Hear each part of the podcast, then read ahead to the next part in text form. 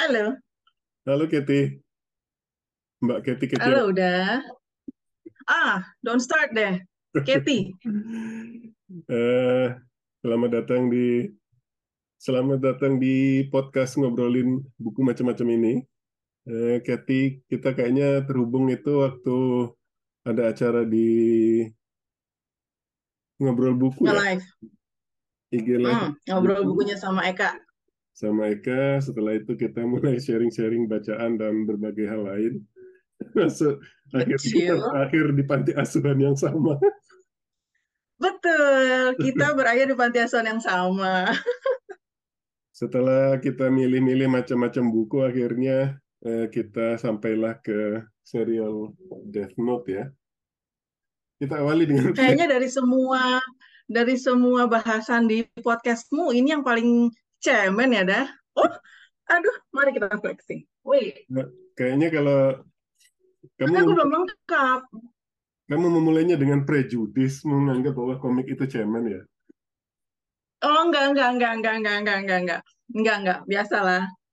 You know kan, aku kadang-kadang suka nggak pedean. Lalu pas aku ngelihat eh, apa podcastmu gitu kan, ya Allah ini karya sastra. Aku nggak mengecilkan komik enggak, tapi memang benar. Pertama kan kita nggak milih buku ini ada. Hmm. Pertama kita milih buku yang nyastra dan memang bagus dan kita belum baca sih memang. Cuman tebal. Hmm. Lalu entah kenapa ya, kok akhirnya berakhir di Death Note. Iya, karena waktu itu Kathy belum jadi selebriti yang diundang ke mana-mana. Ya Allah, Oke. Jadi Kathy thanks ini adalah you. Seorang pembaca yang passionate, yang sering men-sharing eh, bacaannya di di Instagram atau ada di kanal lain nggak? Nope, only IG. Ini Itu juga semenjak pandemi tok ya. Baru Hmm. semenjak pandemi aku buka IG itu. kayaknya pandemi Lanjut. itu membuka banyak hal deh. Termasuk podcastku ini termasuk anaknya pandemi sih. Dan orang-orang Exactly. Aku juga gitu merasa. peluang di situ bahwa eh, saling berhubungan dengan orang yang seminat itu penting juga gitu loh. Atau menyenangkan. Betul.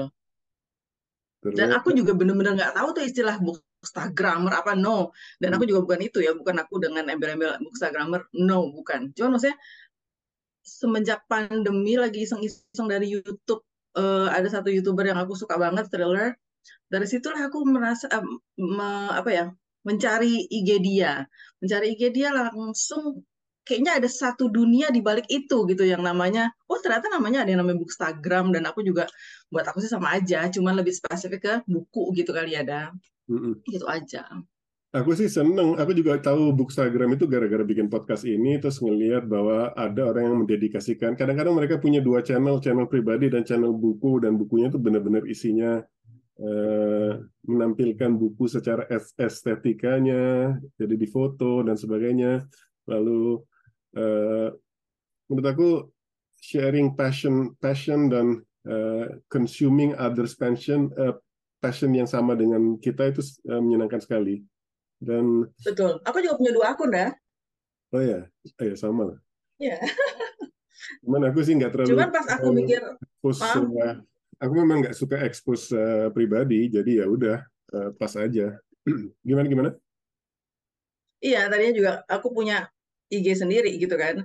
Cuman begitu menemukan si IG loh, kok jadinya kita melihat terhubung ke mana-mana kan IG si ini, si ini, si ini yang notabene mereka itu memang benar-benar mengkhususkan IG-nya untuk buku gitu. Dan aku mikir, oh ada ya seperti ini. Jadilah aku terpikir gitu bikin Mm-mm. eh, IG khusus lah bacaan. Toh juga selama ini di IG aku yang satu itu aku juga agak-agak nyaman nggak nyaman ya. Setiap aku posting buku kesannya tuh kesannya ya elah baca mulu gitu Hmm. intinya lah gitu ya. Jadi aku pikir-pikir, ah udahlah di sini aku eh, dengan tidak menginvite banyak orang kecuali orang-orang baru yang aku kenal dengan passion yang sama, ya aku merasa untuk di hobiku ini aku merasa secure di IG ini gitu.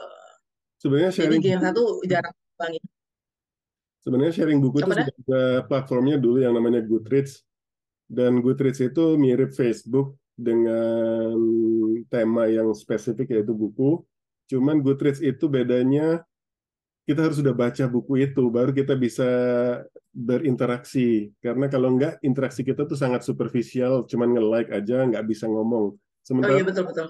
bedanya dengan Instagram, Instagram itu kita bisa bikin video, bisa bikin bu, uh, foto. Jadi tanpa membaca dulu kita sudah bisa uh, flexing apresiasi ya flexing sih sebenarnya flexing atau menghasut dan terhasut gitu betul betul lebih lebih bebas ya Iya, plus abis itu ada yang namanya video kayak gini yang uh, baik dari podcast atau IG live yang akhirnya review itu jadi hidup ya. Kita dua orang yang saling ngomongin, yeah. bukan cuma kita baca teks lagi. Lama-lama agak, aku sih merasa kalau di Goodreads itu itu seperti mengarsipkan. Jadi aku melihat uh, apa yang aku tulis, reviewku dulu dari tahun 2007 yeah. waktu baca ini. Jadi aku ngeliat lagi gitu. Oh iya, bagus juga nih. Ada cara yang sistematis untuk mengarsip. Jadi itu kan untuk konsum konsumsi sendiri. Aku nggak kebayang sih kita mengkonsumsi orang lain mengkonsumsi itu gimana kalau mereka sama sekali nggak pernah baca, belum pernah baca kan? Betul betul. Terus, lebih ke review ya, dah. Lebih ke review, ya lama-lama nggak bisa flexing sih di situ flexingnya Benar. cuman angka aja sudah berapa banyak kamu baca buku itu gitu. Tapi yang menarik di Goodreads dulu adalah eh, apa ya istilah kayak mes grup-grupnya juga. Jadi ada ada wadah untuk untuk ngobrol untuk bergunjing buku juga. Makanya Goodreads Indonesia pun eh, aku banyak kenalan dari situ kayak Lita, yeah. Dika dan teman-teman yang lain itu. Jadi kayak komunitas uh, buku dan mereka yang di Indonesia sering banget uh, uh, kumpul darat gitu kan. Kopdar, kopi darat. Teman-teman aku juga banyak teman-teman aku juga banyak Goodreadsan. ya you know lah teman-teman aku siapa aja kan. Semuanya kan memang memang aktif tadinya di situ ya, ada kayak misalnya Uca, Yunia, udah Aldo segala macam itu kan aku kenal dari situ sebetulnya. Cuman setiap aku dihasut bilang bikin lah kayak Goodreads. Ya, ya you know lah aku malas I am gitu kan. Ya udahlah cukup ini aja gitu. Lalu di Instagram, even di Instagram kan kalau mau cuman foto tok gitu kan, ya wes gitu kalau emang lagi malas nulis review gitu, terserah orang orang mau bilang apa gitu dan jangan berharap kalau dari Instagram aku melihat yang estetik ya karena aku benar-benar nggak bisa foto-foto buku dengan cara-cara estetik gitu kayak orang-orang lainnya. Kayak Junior misalnya ya itu salah satu hmm, bener. Betul ya Allah. Kalau dia mah niat. Jadi kadang kalau misalkan oh iya bu aku belum posting ini karena dia benar-benar harus effort buat foto-fotonya. Kalau kita kan bodo amat kan asal asal ada kopi tinggal foto deket bukunya udah kelar. Kalau aku gitu gitu. Instan. Ya udah gitu. Ah, nggak harus yang kalau kalau dia nggak bisa gitu. Nah waktu mulai so, mulai terhubung sama Katie, aku melihat oh bacaan yang paling mendominasi kayak thriller atau horor gitu ya. Uh, yeah. Tapi sastra juga kita kayaknya waktu itu yang IG live-nya bukunya Mbak Dian Purnomo ya. Eka? Uh, ya. ya. Kan itu yang. Itu aku nggak sengaja ya. Aku udah tahu, udah, udah lama saya uh, penerjemah ya udah. Cuman terus kan ngobrol buku sama udah iseng itu kan ngetek awalmu kan otomatis karena kan review itu juga disuruh sama Eka gitu kan e, mau baca ini kan bareng? Ya udah baca lah. Hmm. sama siapa? Ini uh, Irwan Syahril. Oh ya udah otomatis aku tag udah juga gitu. Hmm. ternyata berlanjut kita gitu. Itu yang menyenangkan kita jadi ketemu orang baru saling bertukar bacaan. Aku punya banyak utang bacaan yang First Bunny sama Mandasia itu sudah Mandasia. sudah ada di uh, daftar uh, janji-janji palsu. Sama satu lagi, ada satu lagi dah. Uh, satu iya. lagi. Apa? Yang mana? Semar lembu. Yang aku bilang penulisnya profesinya sama kayak awakmu. Apa ya? Susu Second sister. Hah? Oh, bukan. Second oh, sister. Oh iya, banyak sih. Hmm. Daftar turitnya banyak banget. Tapi akhirnya hmm kita memilih. But we have forever to read, right? But yeah. we have forever to read. Dan dan satu lagi eh, wadah ngobrolin kayak gini tuh jadi membuat lebih sistematis. Oke kita janjian baca. Jadi kita beneran ada terkonsentrasi. Kalau enggak ada banyak buku lain yang memanggil-manggil oh ya sekarang baca ini baca ini gitu kan? Iya. Dan sebagai penggemar paham penggemar paham body reads, aku tuh senang banget gitu kalau ada temen gitu. Jadinya yang tadinya bener-bener stay lama gitu kan di ini kan, aku sama Eka sama Yunir kan sering gitu. Lagi baca apa ini kalau kebetulan aku punya yang tadinya mungkin nggak kelirik oh iya ya kayaknya punya akhirnya uh, kita baca gitu. Jadi kayak uh, body reads itu menyenangkan. Dan selain aku, bisa uh, apa dah? Dan yang aku senang dari ini adalah kita beneran bebas ya aku ngebayanginnya itu seperti musisi jazz jadi kita dia punya skill di piano, yang satu punya skill di gitar, dan mereka nggak saling janjian, oh lagu apa yang kita mainin. Habis itu mereka main sama-sama, saling dengerin, dan mereka menginterpretasi sendiri-sendiri. Yang nonton itu ngelihat, wow ada sesuatu yang baru yang terbentuk, yang nggak predictable. Kalau kita ngelihat, oh dia oh, band ini akan nyanyiin lagu kangen misalnya, ya udah kita udah tahu apa yang akan kita hadapi, apa yang kita dapatkan kan. Nah kayak gini kayak ketemu orang, oh dia baca buku ini, aku baca buku ini, ketika di eh, improvisasi ketemu diketemuin apa yang keluar dari uh, interaksi itu. That's what I'm aiming hmm. for in this podcast. Oke okay, okay. let's go back. Uh, pernah baca komik nggak sebelum aku hasut membaca komik ini? Pernah. Kalau dibilang pernah berarti yang zaman dulu banget dah. Yang ketika pernah bilang dulu. Sure. Apa dah? Uh, waktu tapi bener-bener bener, uh, pas zaman SMP ada udah bener-bener centuries ago gitu kan. Dulu zaman dulu itu zaman SMP aku pernah baca uh, City Hunter sama apa sih orang kalau ngomongnya sekarang tuh uh, komik cantik apalah itu Candy Candy. Aku pernah baca Candy Candy sama adalah dah pokoknya uh, gitulah girly girly gitulah dah komik cewek. Itu waktu SMP mm -mm, sama City Hunter. Kalau City Hunter tuh karena aku waktu SMP SMP SMA tuh sering gaulnya sama cowok terus ngelihat mereka apa. City Hunter pertama sih mereka nggak mengizinkan aku untuk membaca City Hunter karena banyak begitu gituannya gitu ya. Tapi ya udah ternyata seru juga. Di situ kayaknya mungkin aku mengenal detektifan dari segi komik kali ya. Hmm. gitu. Terus yang baru akhir-akhir ini pernah yang Spy versus Family itu juga ada ada juga di ada juga di Netflix tapi aku belum lanjut gitu kalau aku sih I grew up with with uh, Japanese comics. Komik ya. Menurut aku kayak Shinmi, Kung Fu Boy, Kenji. Oh iya iya pernah dengar. Sangat pokoknya. Semua yang mendominasi kalau kita ke Gramedia di awal tahun 90-an atau pertengahan kan selalu ada bagian Alex Media itu kan. Ya udah itu Oh, uh, Bapak uh, 90-an ya? Hmm. 90-an ya, Pak? Saya 2000-an, maaf ya kata.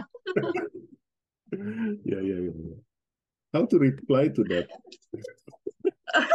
no, kita sama. Pemirsa, kita tuh sama kok.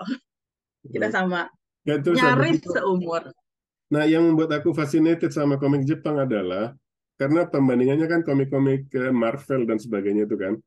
Komik-komik Jepang itu lebih dekat ke keseharian, lebih dekat dengan ke tema-tema oh, yang tidak hitam putih. Misalnya ada hero, ada uh, antagonis gitu kan yang after a while it will be following the same patterns all the time gitu kan. Sementara Jepang mm. ada kalau nggak salah Kung Fu Boy, oke okay, itu itu tentang Kung Fu. Kalau nggak salah ada Chinmi lagi, aku lupa serialnya, itu tentang main biliar. Jadi main biliar mm. bisa dikulik, didalami juga. Habis itu ada yang masak kayak food wars dan akhirnya ya itu itu sudah tertanam lah bahwa komik Jepang itu lebih luas cakupannya, lebih dekat dengan uh, kehidupan sehari-hari dan hitam putih gitu. Mereka nggak perlu warna, tetapi banyak banget yang bisa disampaikan tanpa warna pun gitu kan. Jadi uh, betul. Nah habis itu aku ke Norway, udah mulai dewasa lah nggak baca buku anak-anak lagi karena kita selalu mikir bahwa komik ini urusan anak-anak. Sampai hmm. Pertengahan 2000-an, 2007 atau 2006 gitu ya, muncullah si Death Note ini. Iya, aku ketemu, nggak tahu aku lupa siapa yang ngasih tahu. Kayaknya ketemu ada anak muda di sini yang ngasih tahu. Karena masih remaja, baca buku ini. Habis itu aku baca buku ini, dan I'm hooked. Baca Death Note sampai... Loh, udah, udah baca Death Note berarti udah pas di itu kan? Karena udah juga emang cerita kan beli, uh, udah di Norway kan? Udah. 2007 udah. berarti? Sudah dewasa. Sudah tidak ya. remaja lagi gitu kan? Sudah sangat dewasa. Mm -hmm, gitu. Dan, berarti udah pas baca tuh benar-benar pas lagi booming jadi, ya. Jadi dua hal yang kan ini ini diterbitkan di Jepangnya 2000 awal ya, 2003 2004 7 gitu. 2000 Oh gitu ya dah. Jadi Bukan 2006, bukan. 2007 itu sudah terbit dalam bentuk buku di dunia barat di sudah diterjemahin bahasa Inggris gitu loh. Mungkin mungkin di situ. Oh, I see. Nah, itu bisa kita bahas juga nanti cara industri komik ini uh, terbit. Nah, tapi balik lagi ke tadi, ketika baca itu, habis dunia Harry Potter udah selesai kan waktu itu di akhir 20-an. Artinya udah selesai baca, udah jadi film segala macam. Terus membaca Death Note itu seperti membangkitkan lagi nostalgia masa kecil, enaknya baca komik, but at the same time ini memuaskan pikiranmu yang sudah dewasa gitu loh. Karena ini enggak komik anak-anak sebenarnya gitu kan. Betul, betul, exactly. Jadi, itu yang bikin hook aku tuh itu. Hmm. Pembunuhan itu gitu kan ya. Tapi emang nggak bisa dibaca anak muda ya, dah. MC anak muda nggak bisa dibaca anak kecil ya, dah. Kalau menurut aku gitu. Remaja bisa. Bisa, cuman maksudnya bisa, bisa. Cuma maksudnya menurut aku kayaknya kalau udah yang lebih dewasa, lebih analitis gitu, kayaknya lebih asik gitu mengolah karakter-karakternya gitu. Ya salah sih? satu salah satu komentar yang ya. aku dapatkan di Goodreads waktu mereview ini adalah aku capek mas baca buku ini banyak banget teksnya. Oh ya. itu juga kali yang apa how to use-nya itu juga kan? Kayaknya oh, threatening kalau, kalau itu enggak, semua komik ke bar sama komik Jepang kan memang gitu. Oh iya, oh maksudnya instruksi Death Note-nya iya iya iya benar. Ah, iya iya, itu kan a bit a bit threatening. Aku pertama-pertama juga gitu kan kalau lihat di Death Note kan so ada rules lagi, so ada rules lagi. Oh aduh, ini uh, aku hafal nggak yang tadi ya mikirnya gitu gitu ternyata ya seiring berjalannya sampai nanti juga kita santai aja gitu nggak usah terlalu dipikirin. Pertama itu agak-agak bikin threatening aku dah waduh ini adalah gini peraturannya gitu kan. To be honest, I Kenapa deh? rules. Jadi yang halaman-halaman yang rule itu aku nggak nggak ngikutin kecuali kalau rule-nya itu relevan. Dan kalau rule-nya yeah. relevan kan disampaikan juga di panelnya kan. So. Si rules itu pun juga somehow kayak summary sih dah kalau aku lihat sekarang ya setelah menyelesaikan gitu kan. Summary soalnya dia kadang-kadang muncul setelah rangkaian cerita kan bukannya rules yang harus kita baca dulu baru cerita enggak gitu jadi setelah lama-lama ah udahlah nggak usah terlalu dimat-mat ke gitu apa sih ya bahasa Indonesia-nya ya terlalu diperhatiin banget gitu. Dimat-mat ke. Ya apa tuh ya? Nah, tapi ya apa okay. ya Allah nggak ada subtitle ya maaf. Jadi gimana uh, aku aku itu tadi cara perkenalanku dengan Death Note dulu. Kalau Kathy gimana? Oh iya oke. Okay you are even more adult than I was. nah, kan, ya kan? Aku juga amazed gitu, kenapa aku bisa hook gitu. Jadi aku ingat itu pertama, walaupun status udah sebagai penghasut still there, gitu ya untuk Death Note ini. Tapi kalau aku pikir-pikir lagi, awalnya banget justru bukan udah yang benar-benar nih Kat baca ini nggak gitu gitu. Bahkan ucapan Death Note itu aku yang ngomong ke Uda. Aku inget banget aku nonton podcast Uda yang sama Mas Yudi. Hmm. Mas Yudi Heribowo. Karena aku uh, nonton itu belum baca bukunya Mas Yudi, jadi aku skip-skip sudah. Aku nggak mau kan yang dengar spoiler uh, tentang si bukunya Mas Yudi. Aku skip skip skip kayaknya kalau nggak salah pas udah kalian ngobrol di terakhir-terakhir ngobrol lah kalian tentang uh, komik kan hmm. aku lupa Mas Yudi ngomong apa aja dan aku inget udah uh, menyebutkan kata Death Note sama Bakuman gitu lalu uh, karena Death Note jadi aku membayangkan pasti there must be something with the murder gitu kan kayaknya seru nih gitu.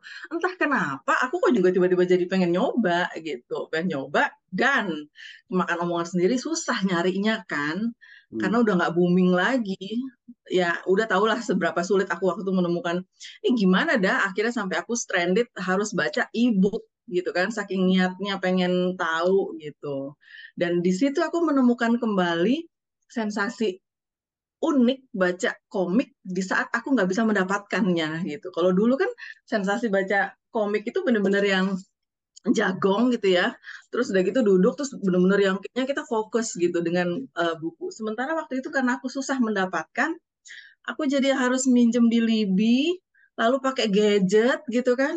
Kok begini amat gitu ya. Aku nggak merasakan nyaman belas seperti aku membaca uh, buku lain tapi versi ebook karena ini mungkin versi komik. Jadi aku mikir aduh nggak nyaman gitu. Nggak nyaman banget. Aku yang adegan begini tuh enak gitu. Buka lagi buka lagi terus bisa uh, return to uh, halaman berapa. Pada saat itu aku merasa ya wes lah daripada nggak ada sama sekali aku penasaran gitu. Dan uh, aku juga berkeluh berkeluh kesah sama Uda waktu itu kan. Ngenemen gitu kan baca. Tapi pada saat eh, pada saat yang bersamaan aku juga quite amazed. Beginilah ya teknologi itu. Zaman dulu aku cuma bisa menemukan, menemukan komik uh, berbentuk uh, kertas. Sekarang oh my god kayaknya keren banget nih gue gitu ya baca komik kok di dalam gawai gitu. Ya udah.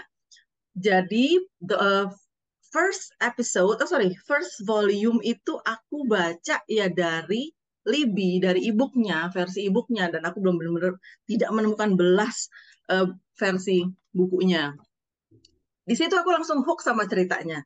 Karena kan pertamanya aku pikir ya cemen kali ya gitu ya. Namanya uh, komik gitu tanpa mengecilkan arti ya eh nyatunya nggak se secemen yang aku bayangkan gitu. Bahkan mulai rumit dan nggak jauh beda sama comfort zone aku gitu kan. Thriller murder gitu-gitu.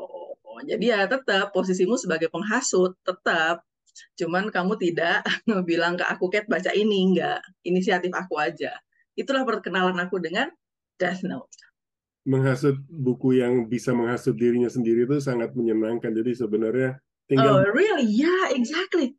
Tinggal dikasih tahu oh ada loh buku ini kan itu aja yang penting dan itu sebenarnya benefit Hmm. dari mengadakan eh, interaksi tentang buku di media sosial adalah kita jadi tahu oh buku itu ada. Kayak misalnya Curse Betul. Bunny itu I wouldn't I wouldn't catch it. My radar will not catch it un- unless Iya kan? someone who has read it. Hmm. Tapi tapi eh, belum lama Curse Bunny itu dibahas kok di New York Times eh, review. Jadi I will catch it eventually. Tapi Udah udah selesai belum sih dah by the way?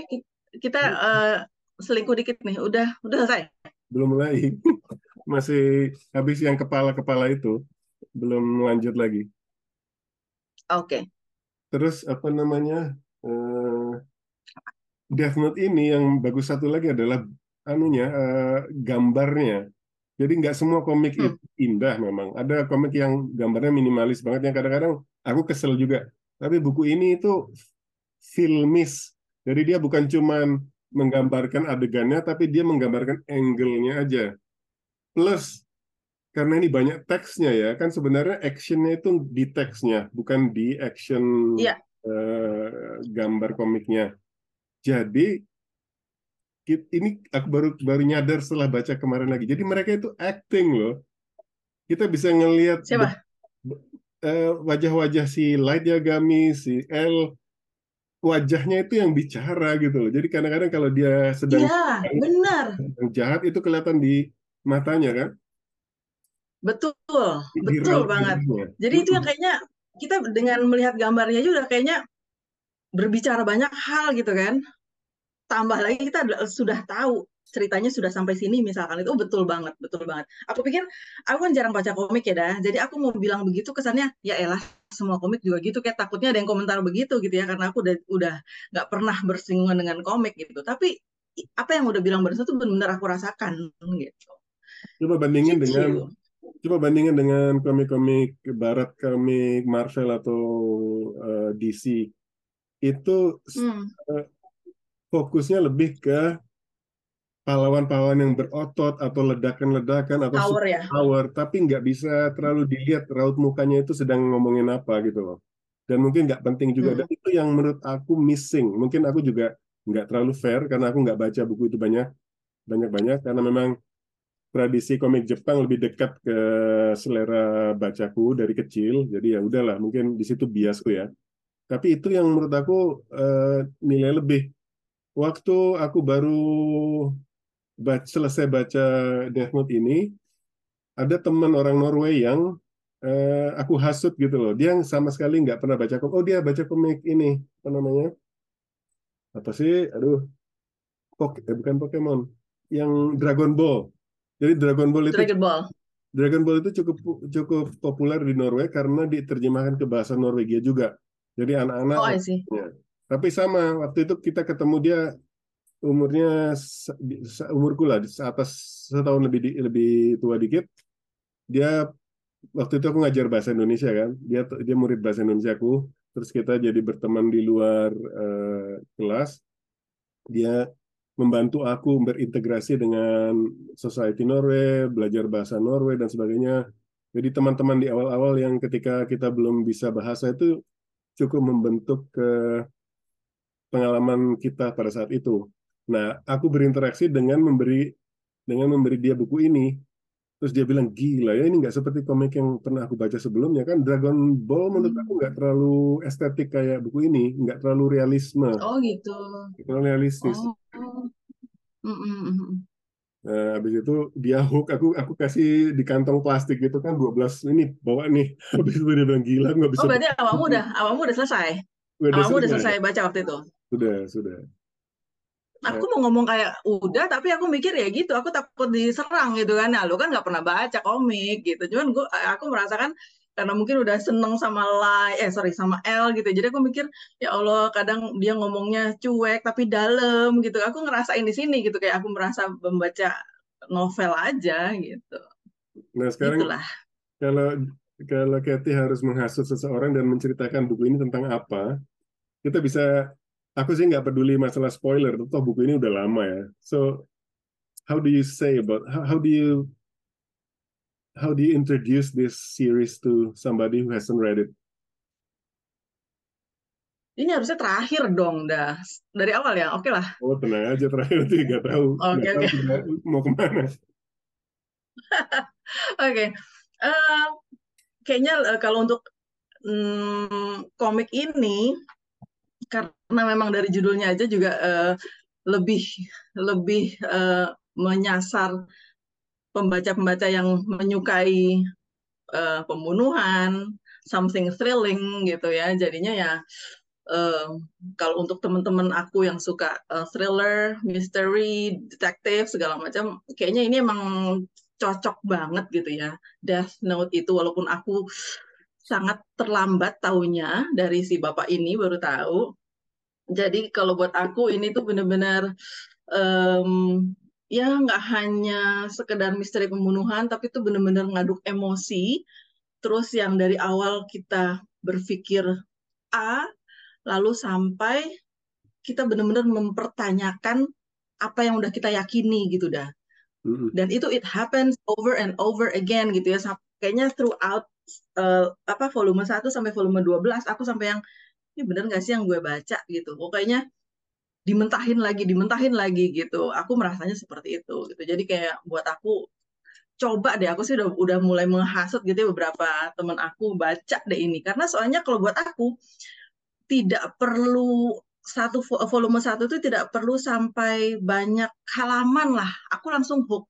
Karena perubahan sesuatu yang benar-benar jegernya itu udah langsung dari awal-awal gitu. Perubahan sebetulnya dia protagonis ya.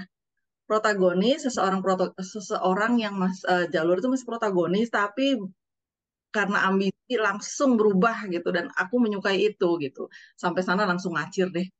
Ininya keren banget gitu buat ya, please baca itu salah satu aspek yang menyenangkan aku sih maksudnya tadi bukan menghasut sih kita yang aku yang aku sering perhatikan bahwa kalau orang sedang ngomongin buku dia ngomongin nggak ngomongin bukunya itu tentang apa sama sekali itu kadang-kadang bikin frustasi juga. Jadi Death Note ini hmm. adalah sebuah serial yang premisnya adalah sebuah buku dilemparkan oleh seorang dewa kematian dari dunianya ke bumi. Lalu buku ini dipakai oleh seorang remaja, kalau nggak salah 18 atau 17 tahun, anak SMA lah. 17. 17. Ya.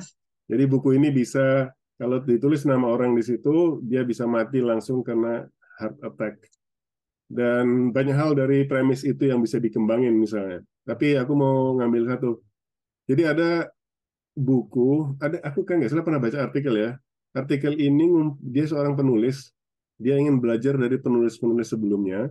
Jadi yang dia lakukan adalah dia kumpulkan the first line of every books.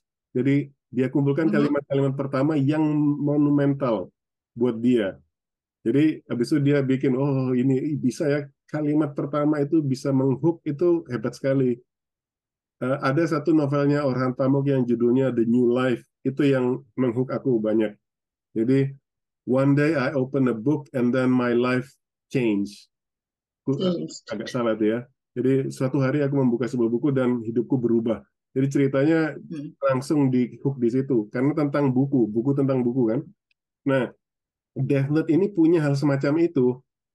Jadi yang dilihatin pertama adalah adegan dewa-dewa kematian pada bosen.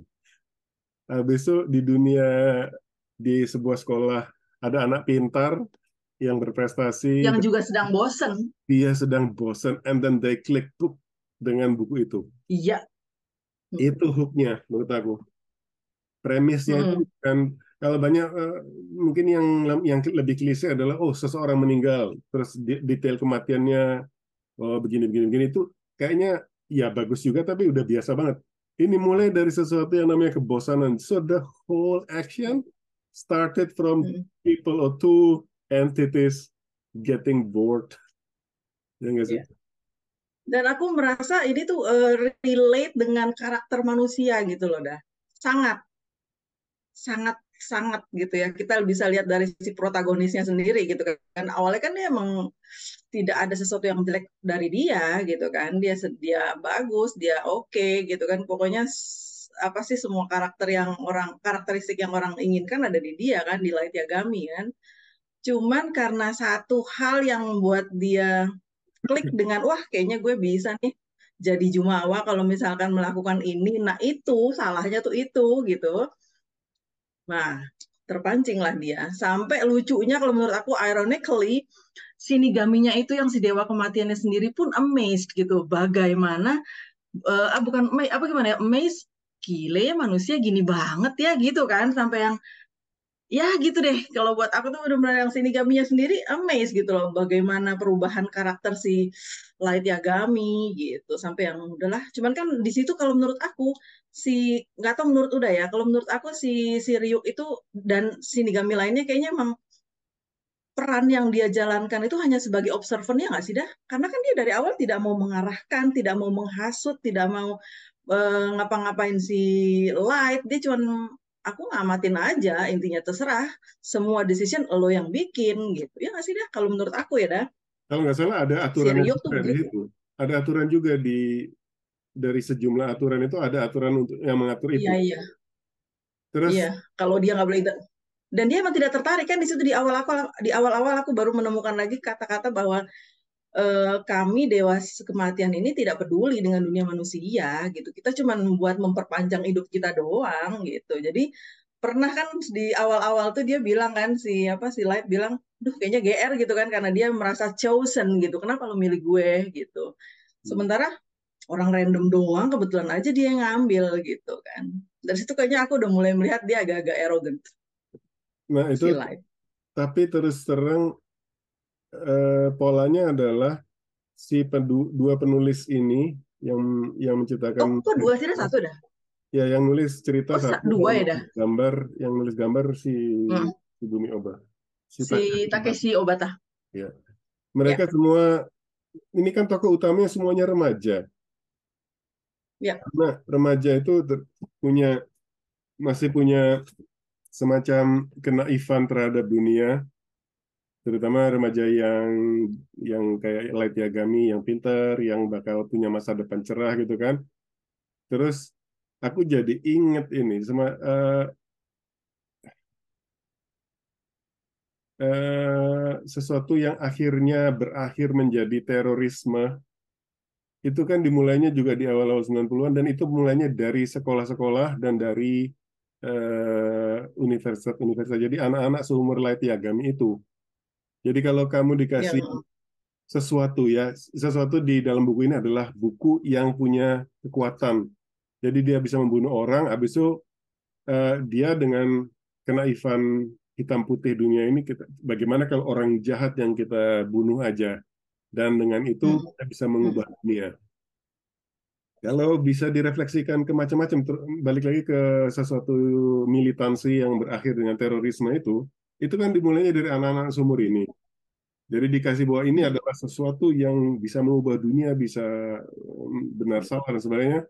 Akhirnya jadilah mereka pahlawan dalam dunianya dan akhirnya uh, corrupted in a way karena memang pada dasarnya sesuatu yang membuat kamu bisa menghakimi orang lain itu sesuatu yang uh, menyenangkan kesannya menyenangkan buat yang melakukan dan Betul. kesalahan besar gitu loh. Ya, buktinya ya coba lah dipikirin orang yang bom bunuh diri dan sebagainya itu apa bedanya dia sama Light Yagami? Dia pasti punya pembenaran, punya narasi di dalam pikirannya bahwa yang saya lakukan ini adalah sesuatu yang Betul. benar, sesuatu untuk the greater good. Nah, the greater good ini yeah. yang, yang selalu menjadi kayak apa namanya? Uh, uh, cara masuknya itu the greater good. Kamu melakukan sebuah kejahatan, membunuh, tetapi alasannya greater good, sesuatu kebaikan yang lebih besar gitu loh. Pembenarannya seperti itu gitu. Loh. Dan menurut aku itu fascinating banget sih. Dan pemilihan yeah. tokoh karakternya remaja itu lebih lebih mudah untuk menerima ide-ide semacam itu. Bayangin kan dan juga ada contohnya ketika buku itu dijatuhkan ke orang yang sudah dewasa, yang orang eh, bos-bos di sebuah perusahaan, they do it not for the greater good, they're doing it for for themselves. Yeah. Dan mereka benar-benar uh, mikirin gitu kan kalau kalau kita begini akibatnya gini. Kalau si Light ini kan kayaknya intinya pokoknya tujuan aku menciptakan dunia ideal tanpa benar-benar ada kejahatan tanpa tapi dia tidak menyadari bahwa cara dia itu salah kan gitu ya Daya.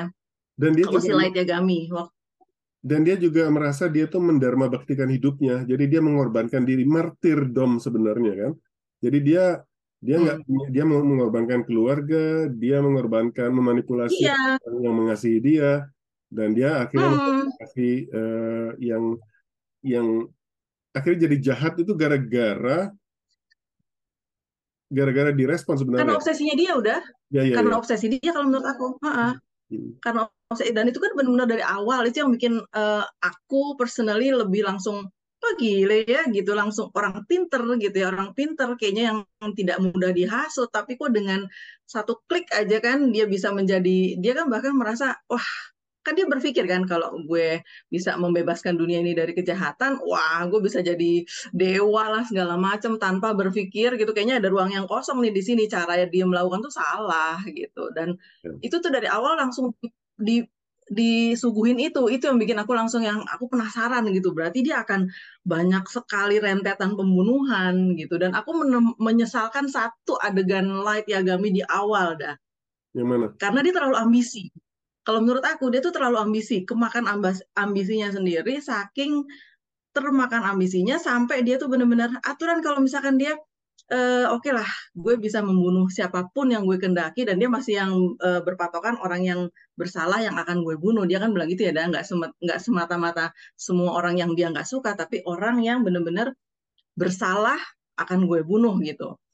Tapi kenapa dia itu membunuh rentetan orang yang dia bunuh pada saat satu waktu gitu? Rasanya kayak nggak ya tahu lah ya jiwa-jiwa remaja mungkin terlalu ambisi, terlalu semangat kan ada yang dia itu benar-benar membunuh eh, 23 orang dalam satu hari. Jadi ibaratnya satu satu per satu jam. Dan itu sudah dia rencanakan semua, dia tulis semua ngapain kayak gitu. Kalau misalnya kan malah orang jadinya kepolisian jadi pengen me, apa menginvestigate gitu. Coba kalau nggak chill out aja lah dulu lah, seminggu satu lah ibaratnya gitu. Itu kan nggak mungkin nggak terlalu mencolok. Aku nyeselin itu gitu. Kalau menurut aku, aku mulai hmm. tidak berpihak sama dia ketika dia membunuhi agen-agen FBI. Karena itu Iya, itu juga yang nggak salah. Tetapi yang mm membunuh per, 23 eh, orang per jam itu adalah mm. respon dari taktiknya si L. Karena si L itu Benar, iya. Nah, ketika ingin membuktikan dia. ketika L sudah muncul baru ego clash egonya itu muncul gitu loh. Ini sesama sama sama pintar ya, dia sudah mulai tidak secure ya. Ya dan cerita ini mulai bergulir tuh ketika sudah ada tandingannya itu dan mereka saling jadi temanya yang satu premis utama membunuh tadi dengan Death Note yang kedua adalah ini sebenarnya saling mengadu teka-teki aku ngelihat eh, serial ini seperti orang main catur dengan dirinya sendiri gitu loh dia tahu ini langkah berikutnya di catur itu, tetapi dia berusaha terkejut ketika dia balik loh kok dia melakukan itu gitu. Terus respon saya apa? Dan kita sebagai Hmm. pembaca kita tahu sudah siapa si Kira itu, eh, kita udah tahu semua kan. Cuman kita harus Iya, um, uh, suspend of belief, disbelief or something like that. Uh, bahwa kita ini mereka ini sedang kucing-kucingan, sedang mengadu taktik, and that is adu ini dah, fun. adu adu strategi, iya, adu strategi kan kan tidak dipungkiri ya. Dari awal juga kalau mau di reveal si kita nggak ngomongin si N lah ya, si L dulu deh. L tuh dari awal dia udah tahu bahwa lo tuh kira, ya kan ibaratnya gitu kan, cuman ulur ulur ulur sampai aku tuh sempet yang agak sedih ketika pas eh, ada di satu titik di awal-awal deh, yang dia udah mulai main tenis bareng segala macam tuh ikut ke kuliahan. Itu dia bilang kalau cuman dia temennya. Can you imagine gitu ya, musuh yang dia bener-bener pengen tangkap, justru di situ dia menemukan teman di musuhnya itu. Aku tuh yang, aduh, ya you know lah ya, aku kan sentimental gitu orangnya. Itu sedih banget, sedih banget gitu ya si si Light, si L begini makin benci aku sama si Light gitu ya. Lo udah dan si Light kan sok yang siapa kira siapa kira gitu dan dia kayak menguji menguji L mulu gitu. Sementara L juga gue juga tahu lo tahu kalau gue udah tahu gitu loh. Jadi itu bener-bener yang aduh seru gitu. Si L tahu kalau si Light udah tahu dia tahu gitu. Sementara si Light pun begitu. Jadi aduh gitu seru. dan Dan itu sampai belakang. kalau yang soal Ketemu N begitu lagi. kalau yang soal loneliness among uh, intelligent people itu itu di situ. Jadi si si eh, si L ini ya secara intelektual kan superior dari banyak orang gitu loh. Dan dia gampang merasa bosan. Menurut aku Siapa nih? L apa Light? Si Si L ya? Ya, ya toh mereka Oke, sama kan diceritakan sama-sama pintar gitu kan. intelijen ya. Di situ yang waktu bilang you are my only friend itu maksudnya adalah kamu orang Mm-mm. yang bisa mengerti saya sepenuhnya. Jadi kamu Betul, betul. dalam Mm. berteman itu ya kita bisa bertam, bersu- bersukaria dengan banyak orang ya. Tetapi Mm. eh, orang yang intelijen itu dalam pikiranku itu merasa bahwa oke kalau dia ngomong sama orang yang nggak seintelijen sama dia, dia akan menurunkannya itu dan dia akan merasa oke dia bisa mengerti saya sampai sini. Tapi yang sisanya ini dia nggak ngerti saya. Sementara dia ketemu Mm. Light Yagami ini seperti ketemu bayangannya dia sendiri. Oh orang ini Iya, yes. iya. Dan itu sebagai orang yang suka teka-teki si si mereka berdua, it's so exciting gitu. Kuat-kuatan gitu kan, kuat-kuatan kan sampai di di mana nih kita saling menguji gitu. Itu yang buat aku tuh aku penasaran endingnya tuh gimana gitunya. Makanya waktu udah bilang Cat ada ada surprise menantimu di yang di volume 7 aku juga belas nggak nyangka ternyata surprise itu gitu ya. Aku kan berharap si L itu panjang umur ya dah dan ternyata mendapati itu gitu. Aku nggak rela gitu. Tapi untung sih suksesornya asik ya. Suksesornya juga ya nggak mengecewakan lah walaupun aku kecewa berat dia sudah di endingkan gitu bahkan di ya masih setengah lah masih baru setengah udah goodbye aku sebel banget gitu kenapa harus cepat itu gitu Nah, begitulah mungkin mungkin kita bisa nyentil sedikit ke Bakuman. Karena dari Hmm. Bakuman itu aku belajar bahwa eh, buku yang aku baca itu bentuknya udah kayak gini. Jadi ini satu volume. itu apa tuh bakuman ya Enggak, Eh, ini itu apa sih? Death Note. Ya, oh maksudnya Note buku-buku yang terjual di Eropa atau yang berbahasa Inggris itu bentuknya buku yang isinya satu volume ini mungkin 6 atau berapa chapter gitu kan. X Hmm. chapter lah. Jadi aku merasa ini buku. Jadi kita kan kalau melihat buku kita merasa eh, si penulisnya sudah memikirkan secara keseluruhan atau kalau bukunya berjilid-jilid dia udah bisa membayangkan akhirnya. Tapi sebenarnya komik itu dibentuk dengan cara yang sedikit berbeda. Jadi dari Bakuman itu Hmm. kita tahu bahwa mereka itu mikirnya per chapter, bukan per buku. oh I see Jadi ketika mereka dia punya dia belum tahu akhirnya ya waktu bi- bikin pertama belum belum Nah. ngerti akan ke situ gitu ya benar Jadi di buku em, namanya Son, Shonen Jump itu satu genre eh, majalah ya manga yang untuk anak-anak umur sekian sampai sekian dan terutama cowok Nanti ada lagi komik yang lain. Komik itu macam-macam ternyata. Komik Jepang itu macam-macam. Ada yang untuk cewek, ada yang untuk umur sekian sampai sekian gitu lah. Bahkan eh, makin lama makin complicated itu segmen-segmennya. Nah ini segmen anak-anak cowok eh, antara SS, akhir SD, awal SMP ini sebenarnya. Nah caranya dari yang aku belajar di Bakuman itu, kalau kita seorang mangaka, seorang penulis manga, ingin masuk, ingin berkarir di situ, kita harus masuk ke majalah mingguan Shonen Jump. Jadi majalah mingguan Shonen Jump ini isinya satu chapter dari sebuah komik, sebuah serial. Jadi kayaknya mereka itu ada satu majalah itu satu tiap minggu ada 20 chapter dari 20 serial. oh, itulah yang dikempal ya, dah. Nah, sebelum mereka bisa masuk ke serial, sebelum mereka mendapatkan serialisasi namanya, mereka harus mendapatkan editor yang percaya sama mereka. Jadi mereka punya premis, mereka harus submit tiga chapter pertama untuk dilihat nanti ke depannya. Jadi habis itu eh, di mereka review, dirubah dikit ya, dirubah dikit. Jadi di awal tuh mereka baru dapat tiga chapter pertama. Nah, habis itu chapter yang pertama diterbitkan di minggu awal kan mereka sudah punya cadangan nih. Habis itu mereka ngerjain yang keempat dan seterusnya. Hmm. Tetapi setelah keluar chapter pertama akan ada evaluasi dari 20 ini rankingnya gimana. Nanti ada syaratnya kalau misalnya rankingnya dianggap jelek, eh, serial itu harus di-cut. Nggak akan diituin. Serial itu akan di-cut. Jadi misalnya di buku di minggu kedua serial ini dapat chapter kedua dia udah oke okay, jelek banget hmm di cut. Jadi dia akan merubah chapter berikutnya itu untuk menyelesaikan ceritanya. Jadi ceritanya yang oh, mungkin pokoknya dikelarin aja gitu. Harus dikelarin. Jadi kayak mungkin kayak serial TV mm. gitu.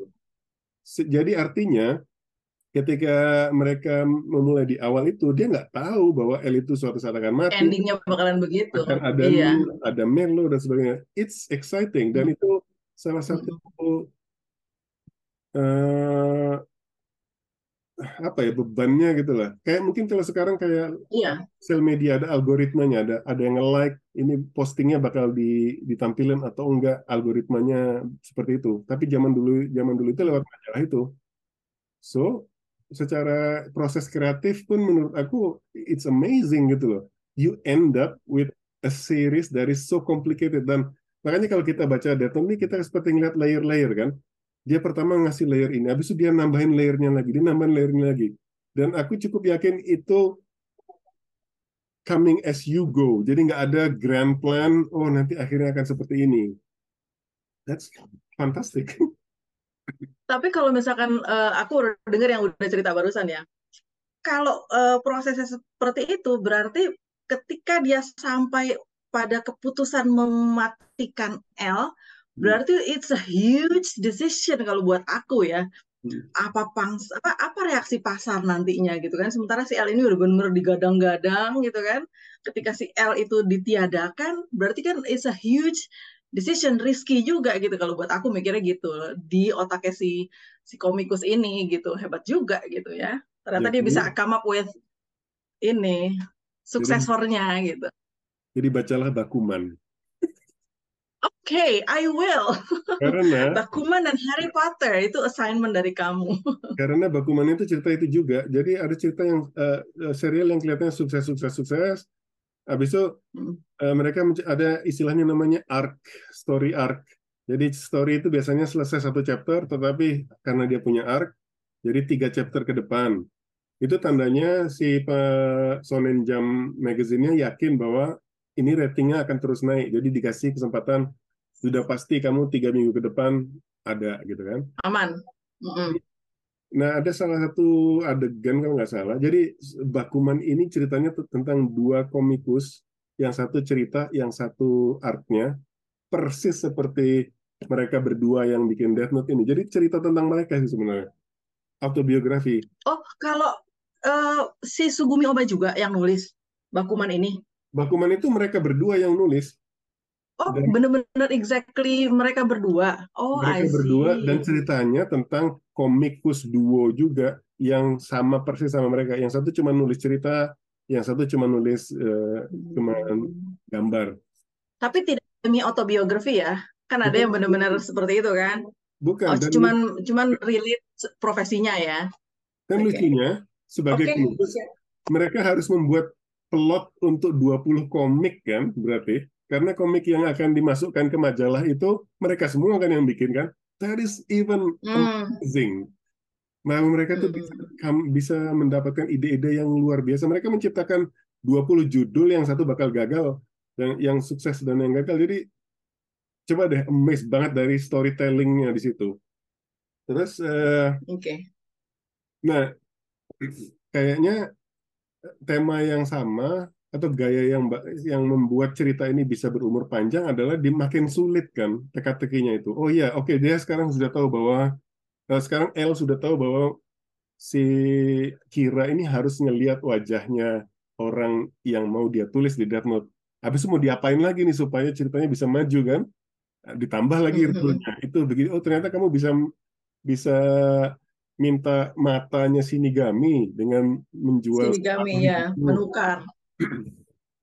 That is so amazing. Eh, by the way, Shinigami, eh, Sino, by the way, Death Note sama Bakuman, mana yang duluan? Oh, lupa aku. Kayaknya jelas eh, Death Note duluan lah. Eh, nggak tahu juga ya. Death Note duluan, Ba- Aku Oke. sekarang jadi habis baca ini lagi, aku pengen baca bukunya semua si Takeshi Obata.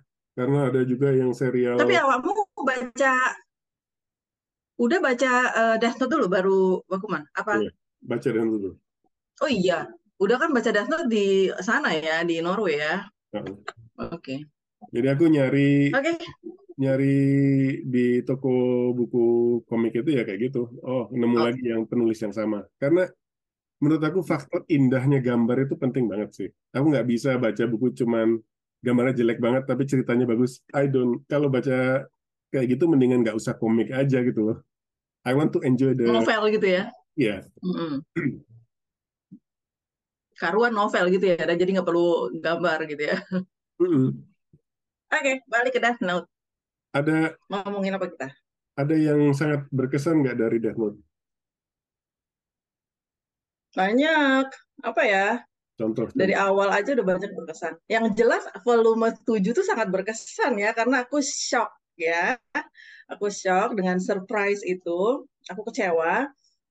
Eh, apa nih, scene berkesan ya? Scene berkesan, aduh. Eh, aku tuh kagum dengan, ini bukan scene berkesan ya, aku kagum dengan bapaknya Light. Hmm. Itu kan benar-benar, gimana ya dah? Kalau aku membayangkan aku jadi, aku jadi teringat si Christine Lavransdatter ya, Iya, sosok juga mikir bap ini gitu. keren. Ya kan Iya, iya, iya. Aku bilang gini, aku mau ngomong ini sama Uda, tapi kayaknya ya elah, bandingin sastra Iya, sama komik. Tapi aku ya merasa, nggak apa-apa. ini Ini angel kata, banget, Bab. ini, ini Kenapa kalau dah? kata, ini kalau katanya Eka intertekstualitas. Oke, benar. Jadi aku mikir gini, oh my God, apalagi kan aku masih Lavransdatter tuh masih di, eh Lavrans tuh masih di sini aku gitu ya, aku masih baper sama Lavrans. Ketemu bapaknya Light yang si Lightnya rese, bapaknya begini gitu kan, kayaknya bener-bener apa sih eh, celahnya bapaknya ini gitu, bener-bener menguras pikiran, bahkan kalau zaman sekarang ketahuan anaknya hmm, melakukan kesalahan dan dia punya nama, ya sebisa mungkin ditutupin. Nak, si ini ya kan, kenapa dah? Jadi ingat kasus Ya tidak baru-barunya dengan bapaknya, hmm, tidak dengan bapaknya si Light Yagami kan. Light Yagami itu kan benar-benar even waktu yang pas inget nggak yang dikasih, aku lupa yang dengan peluru kosong tuh loh dah. Itu disengaja apa enggak ya? Aku lupa deh. Apakah Iya, bapaknya iya, tahu iya, kalau iya. itu peluru kosong? Ingat nggak? Ah, yang habis dia membebaskan si Light itu kan. Aku lupa apakah si bapak ini tahu eh, pistol itu nggak ada pelurunya. Tapi yang jelas dia mau loh nembak anaknya. Buat aku tuh eh, amazing gitu. Aku amazed gitu kan dengan sededikasi banget lah gitu. Even sampai akhir yang aku pikir dia si Light Yagami itu worried gitu ya sama keselamatan bapaknya. Enggak juga. Ternyata bapaknya disacrifice juga. Aku sebel banget gitu sama bapaknya, even kakaknya gitu kan disacrifice gitu kan si Sayu itu gitu. Aku sebel gitu. Jadi bapak ini apa figur bapak di Death Note ini sangat berhubungan dengan bapak Lafrance ya. Aku maksudnya aku yang menghubungkan sendiri maksudnya. Iya. gitu. Uh, aku sangat terkesan dengan bapaknya. Karena dari akhir dari awal sampai akhir tuh nggak ada celah gitu. Tidak ada celah untuk si bapaknya si Light Yagami. Terus apa ya? Bingung dah aku kalau ditanya um, scene scene berkesan yang jelas aku lebih ke karakternya yang aku bener-bener suka gitu karakternya even um, biasanya aku susah move on ya kalau satu karakter yang aku suka lalu dienyahkan gitu aku suksesornya pasti aku nggak begitu suka gitu tapi ternyata si uh, N ini dengan mudahnya mencuri hati aku gitu ya dengan Yes, ke exactly. uh, Yes. aku sampai memperhatikan mainan-mainannya si N tahu nggak ada? Sampai yang bebek-bebekan itu gila ini orang bener-bener. Can you udah merhatiin nggak ada? Ada Aku mainan merhatiin, bebek-bebek. Aku merhatiin semua dan itu justru bagusnya ini kalau gambarnya bagus itu jadi kita ngelihat eh, teks eh, hal-hal kecil yang si penulis menaruh tanpa dramatis gitu loh. Jadi kita sendiri yang membaca, ya kita kalau mau fokus lihat teksnya aja mau mengetahui apa yang terjadi berikutnya oke. Tapi coba bacanya lebih pelan-pelan. Satu kotak panel iya itu liatin hmm, satu-satu banyak banget kan detailnya itu. Iya, betul dari exactly awal. sampai dari awal benar aku nih yang lagi aku eh, bayangkan di otak aku nih aku lupa apakah itu di kumpulan short stories atau eh, ini komik yang ini tapi yang jelas aku terbayang waktu si eh, N menyusun kartu dah itu aku inget di dalam kotak itu tidak ada tulisan yang waktu si dua ajudannya itu kan eh, mau ngomong tuh. Saking dia membangun rumah-rumahan kartu dari ujung kamar ke ujung sini L-nya kecil bahkan nggak kelihatan eh L-nya. N-nya kecil dah di situ ya di situ oke. Itu dari short itu story tuh dan bener-bener yang dan ternyata itu huruf story Dan huruf dan Eh, dia apa yang mana tentang huruf L. Enggak, jadi yang bentar itu itu menyenangkan sih. Uh, anyway, aku benar-benar terpukau gitu loh dengan semua mainan yang dikerjakan oleh N. Dan ya. itu ciri khas tersendiri yang muncul yang benar-benar jadi bikin mencuri hati kita gitu loh. Dan semuanya punya ciri khas seperti itu kan. Eh, Iya, mulai dari sisi nigaminya aja dia bisa iya, oke banget deh. Dan favorit kita ya, iya, ah, benar. Dan dia sakau gitu ya. Ap- Apa eh, si humannya di penjara bisa-bisanya dia mikir, ah, gue pengen apel gitu kan, bener-bener lucu banget. Bukan mikirin kelangsungan majikannya ini gimana gitu. Gimik-gimiknya Iya, itu yang tuh yang yang bikin menarik dan terus terang dari semua itu dan itu disebutkan juga di short stories yang nggak punya gimmick itu si Light Yagami karena Light Yagami itu kalau in a way the most plain the most boring karakter karakter. dia dia nggak punya Hmm, terus pinter loh. hmm, si si Selain ambisinya ya, selain ambisinya, itu ya doang gitu. tapi kalau kayak Kayaknya si sibuk mengejar ambisi. Si L dia suka makan yang manis-manis dan duduknya selalu jongkok di di mana pun Nah, iya, iya. so funny Dan itu ada filosofinya kan? Aku ketemu di mana tuh di Google dah filosofinya. Aku nggak ngerti orang itu dapat dari mana. Tapi yang jelas eh, si orang yang di Google itu bilang bahwa si L berpendapat bahwa eh, dia jongkok itu karena kalau dia duduk eh, kecerdasan dia menurun 40%. Jadi dia prefer jongkok posisinya. Oh my God, kayaknya itu benar-benar yang lucu gitu loh. Nggak kepikiran sama kita, tapi ditampilkan gitu. Dan paling waktu ketemu lagi sama L di sini, aku seneng banget. Kan iya L udah nggak ada kan? Tiba-tiba ada L kan dah. Aku langsung yang reminiscing gitu kan. Oh my God, dijelaskan. Dia sampai ke hal pipisnya gimana ada di sini kan? Ingat ya? iya ingat ingat ingat sampai dia jongkok gitu. Dia mandi dia nggak bisa pakai baju sendiri Ya, itu kan hal-hal yang nggak perlu sih di sini, tapi ketika itu ada di sini, aku jadi yang oh my God, aku kangen L gitu. Dan itu eh, detil yang tidak penting menjadi buat aku manis banget gitu. Meng, apa ya melengkapi gitu, melengkapi semuanya lah. ya, itu yang Dan di sini aku si N udah rambut panjang ya dah, inget iya nggak? itu yang Rambut agak-agak panjang yang ya sampai Iya, tapi tetap aja unik. Aku suka ya Allah, banyak banget hal yang aku suka di sini. Mungkin kalau untuk pembaca seperti aku yang terlalu sentimental, uh, it works sangat. Gitu. Menurut aku banget. itu salah satu daya tarik uh, penciptaan dunianya kan. Jadi dunia itu elaborate. Yeah. Ya. Uh, menurut aku sempalan-sempalan cerita-cerita sempalan yang akan kita bahas juga nanti itu karena dunianya cukup elaborate, cukup detail yang membuat yeah kalau kita ngezoom ke satu aspek aja kita bisa cerita banyak dari hmm. aspek kecil itu aja gitu loh. Betul, betul, betul, betul. Setuju. Dan uh, sinigaminya juga macam-macam dan sinigami yang lain-lainnya itu nggak terlalu elaborate kayak si si Ryuk. Ryuk ini suka Tapi, tapi benar-benar. Tapi dah ya itu dia karena mungkin dari dari gambar dikit aja kita udah benar-benar bayanginnya sampai ke mana-mana. Kan banyak ya ada yang sinigaminya kesannya kayak bego gitu ya dah. Kesannya ada yang inget nggak sih yang udah mulai-mulai di akhir-akhir yang dia mencopot helmnya orang yeah. yang mati kalau udah inget eh terus kan yang menyaksikan di sini kan mikir e, ini pasti ada sinigami deh. Soalnya itu uh, helmnya keangkat tidak natural. Berarti dia menyimpulkan bahwa pasti ada sinigami.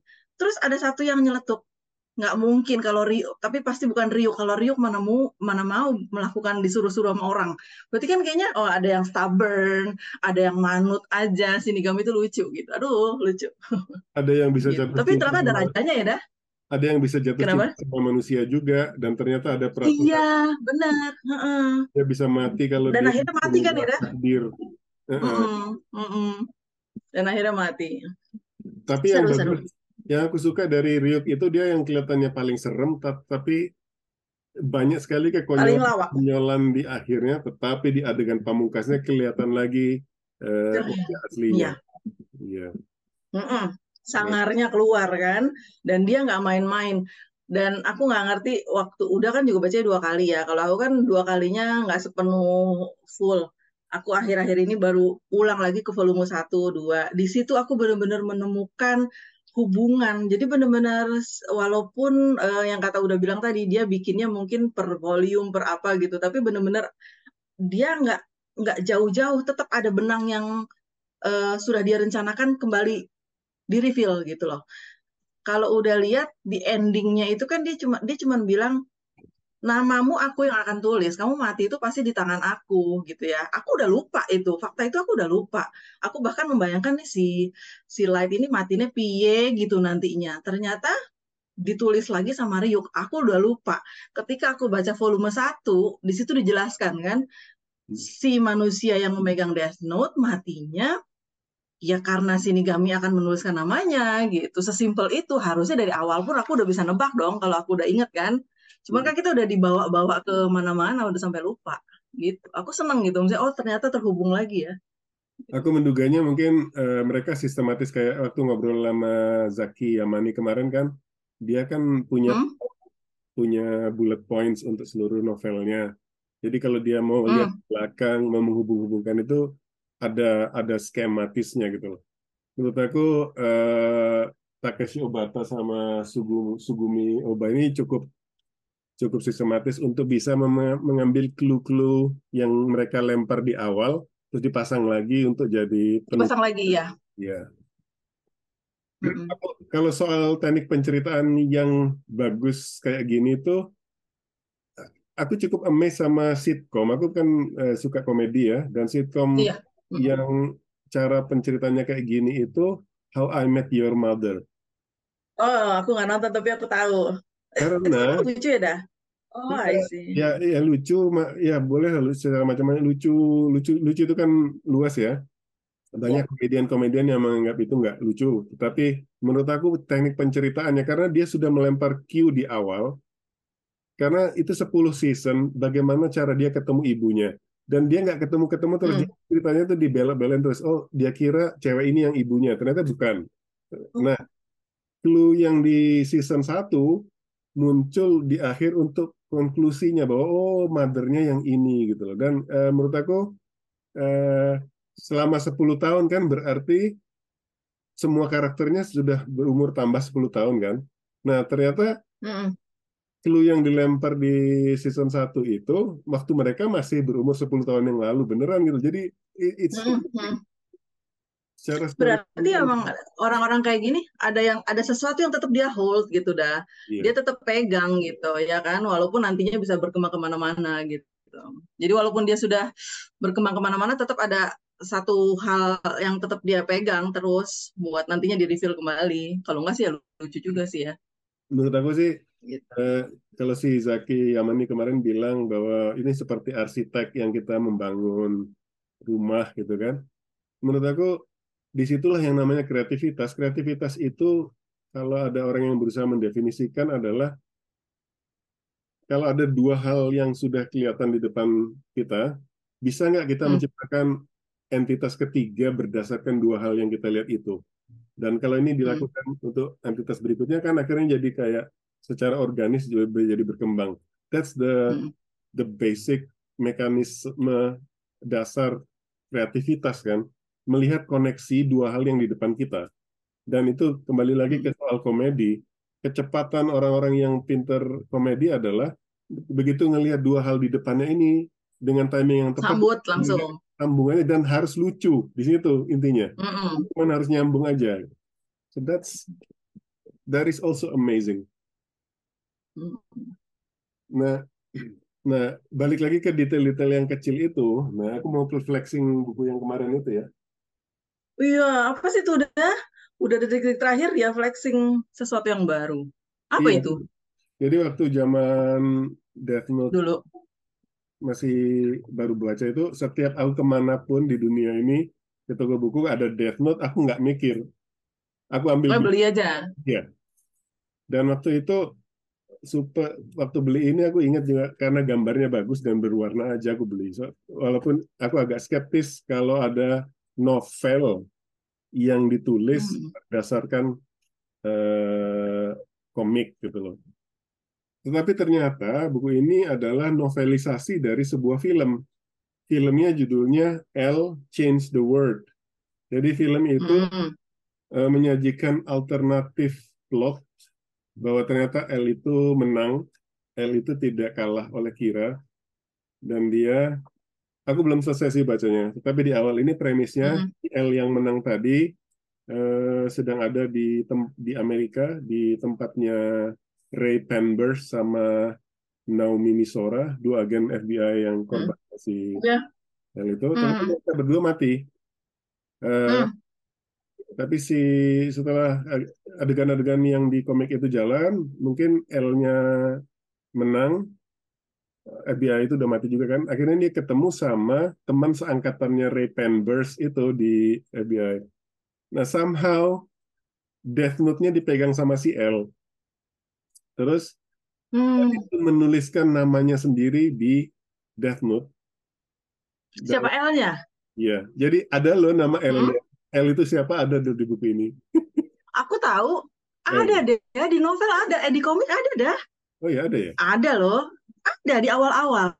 Waktu kita udah pernah nonton deh di yang pas kita nobar. Bukan Rizaki. Yang ada nggak yang Bukan bukan bukan itu mah Oh, ya. nama sam bukan bukan Hideki bukan Hideki juga pokoknya eh, lo lihat kan Iya. Lin L lo lihat right? Loh, Nah, ada ada orang yang ber, ber- berperan sebagai L waktu di di simposium, ingat nggak? Di simposium Hmm. masih di volume 1.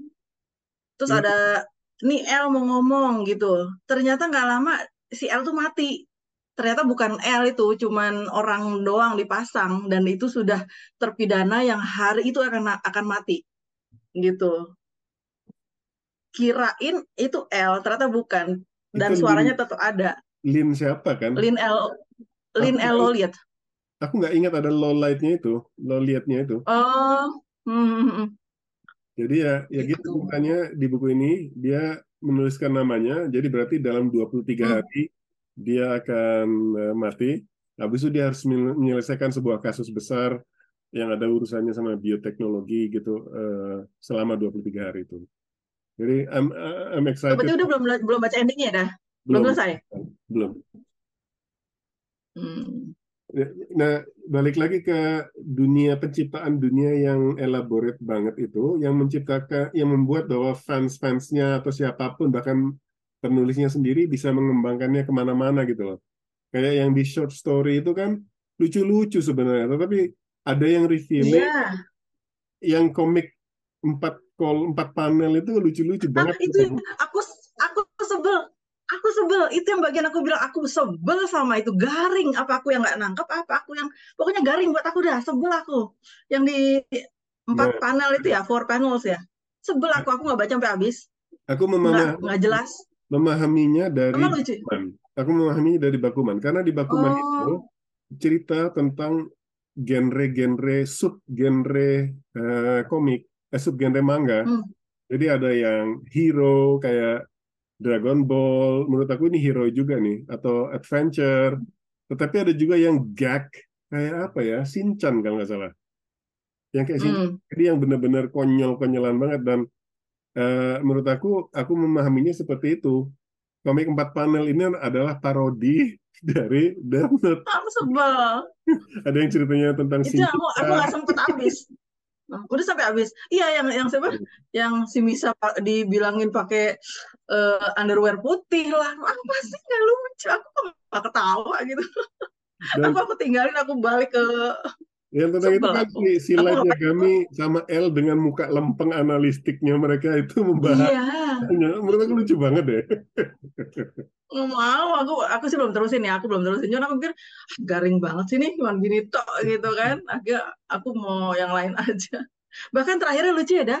Ada yang Death Eraser. Ingat ya? Iya, itu juga kan. Jadi dia masukin kan? sesuatu yang baru dan dua anak kecil yang dibully ini menurut aku nah yang lucu dari yang menarik dari buku ini adalah kelihatan banget time kapsulnya kan. Jadi ini di, mereka Hmm. kayaknya mengunjungi kembali cerita Death Note pada saat sudah ada mobiles, sudah ada Twitter, sudah ada Hmm.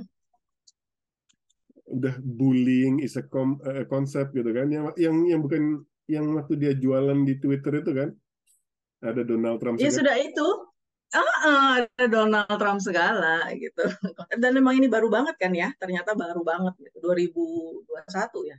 Heeh. Cuman aku lucu gitu yang pas ada Death Eraser gitu kan. Loh kok bangun lagi? Ternyata dia punya Death Eraser. Oh my God, ada-ada aja. Gitu. Oh iya dah, aku mau ngomong Melo deh. Nah, iya boleh boleh. Kita break bentar ya.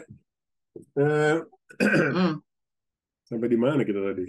Oh iya, Aku masalah. pengen ngomongin Melo. Iya iya iya, Mela Mela. Mau ngomong.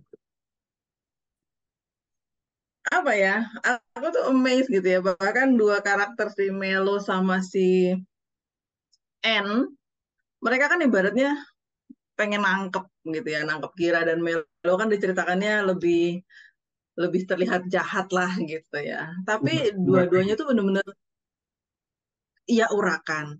Tapi dua-duanya tuh terlihat respect sama L dan tidak mau saling saling apa ya nggak mau saling menjatuhkan bahkan saling support. Aku aku salut gitu. Padahal kan harusnya mereka bisa saling tikung gitu kan siapa yang dulu duluan tapi mereka menghormati.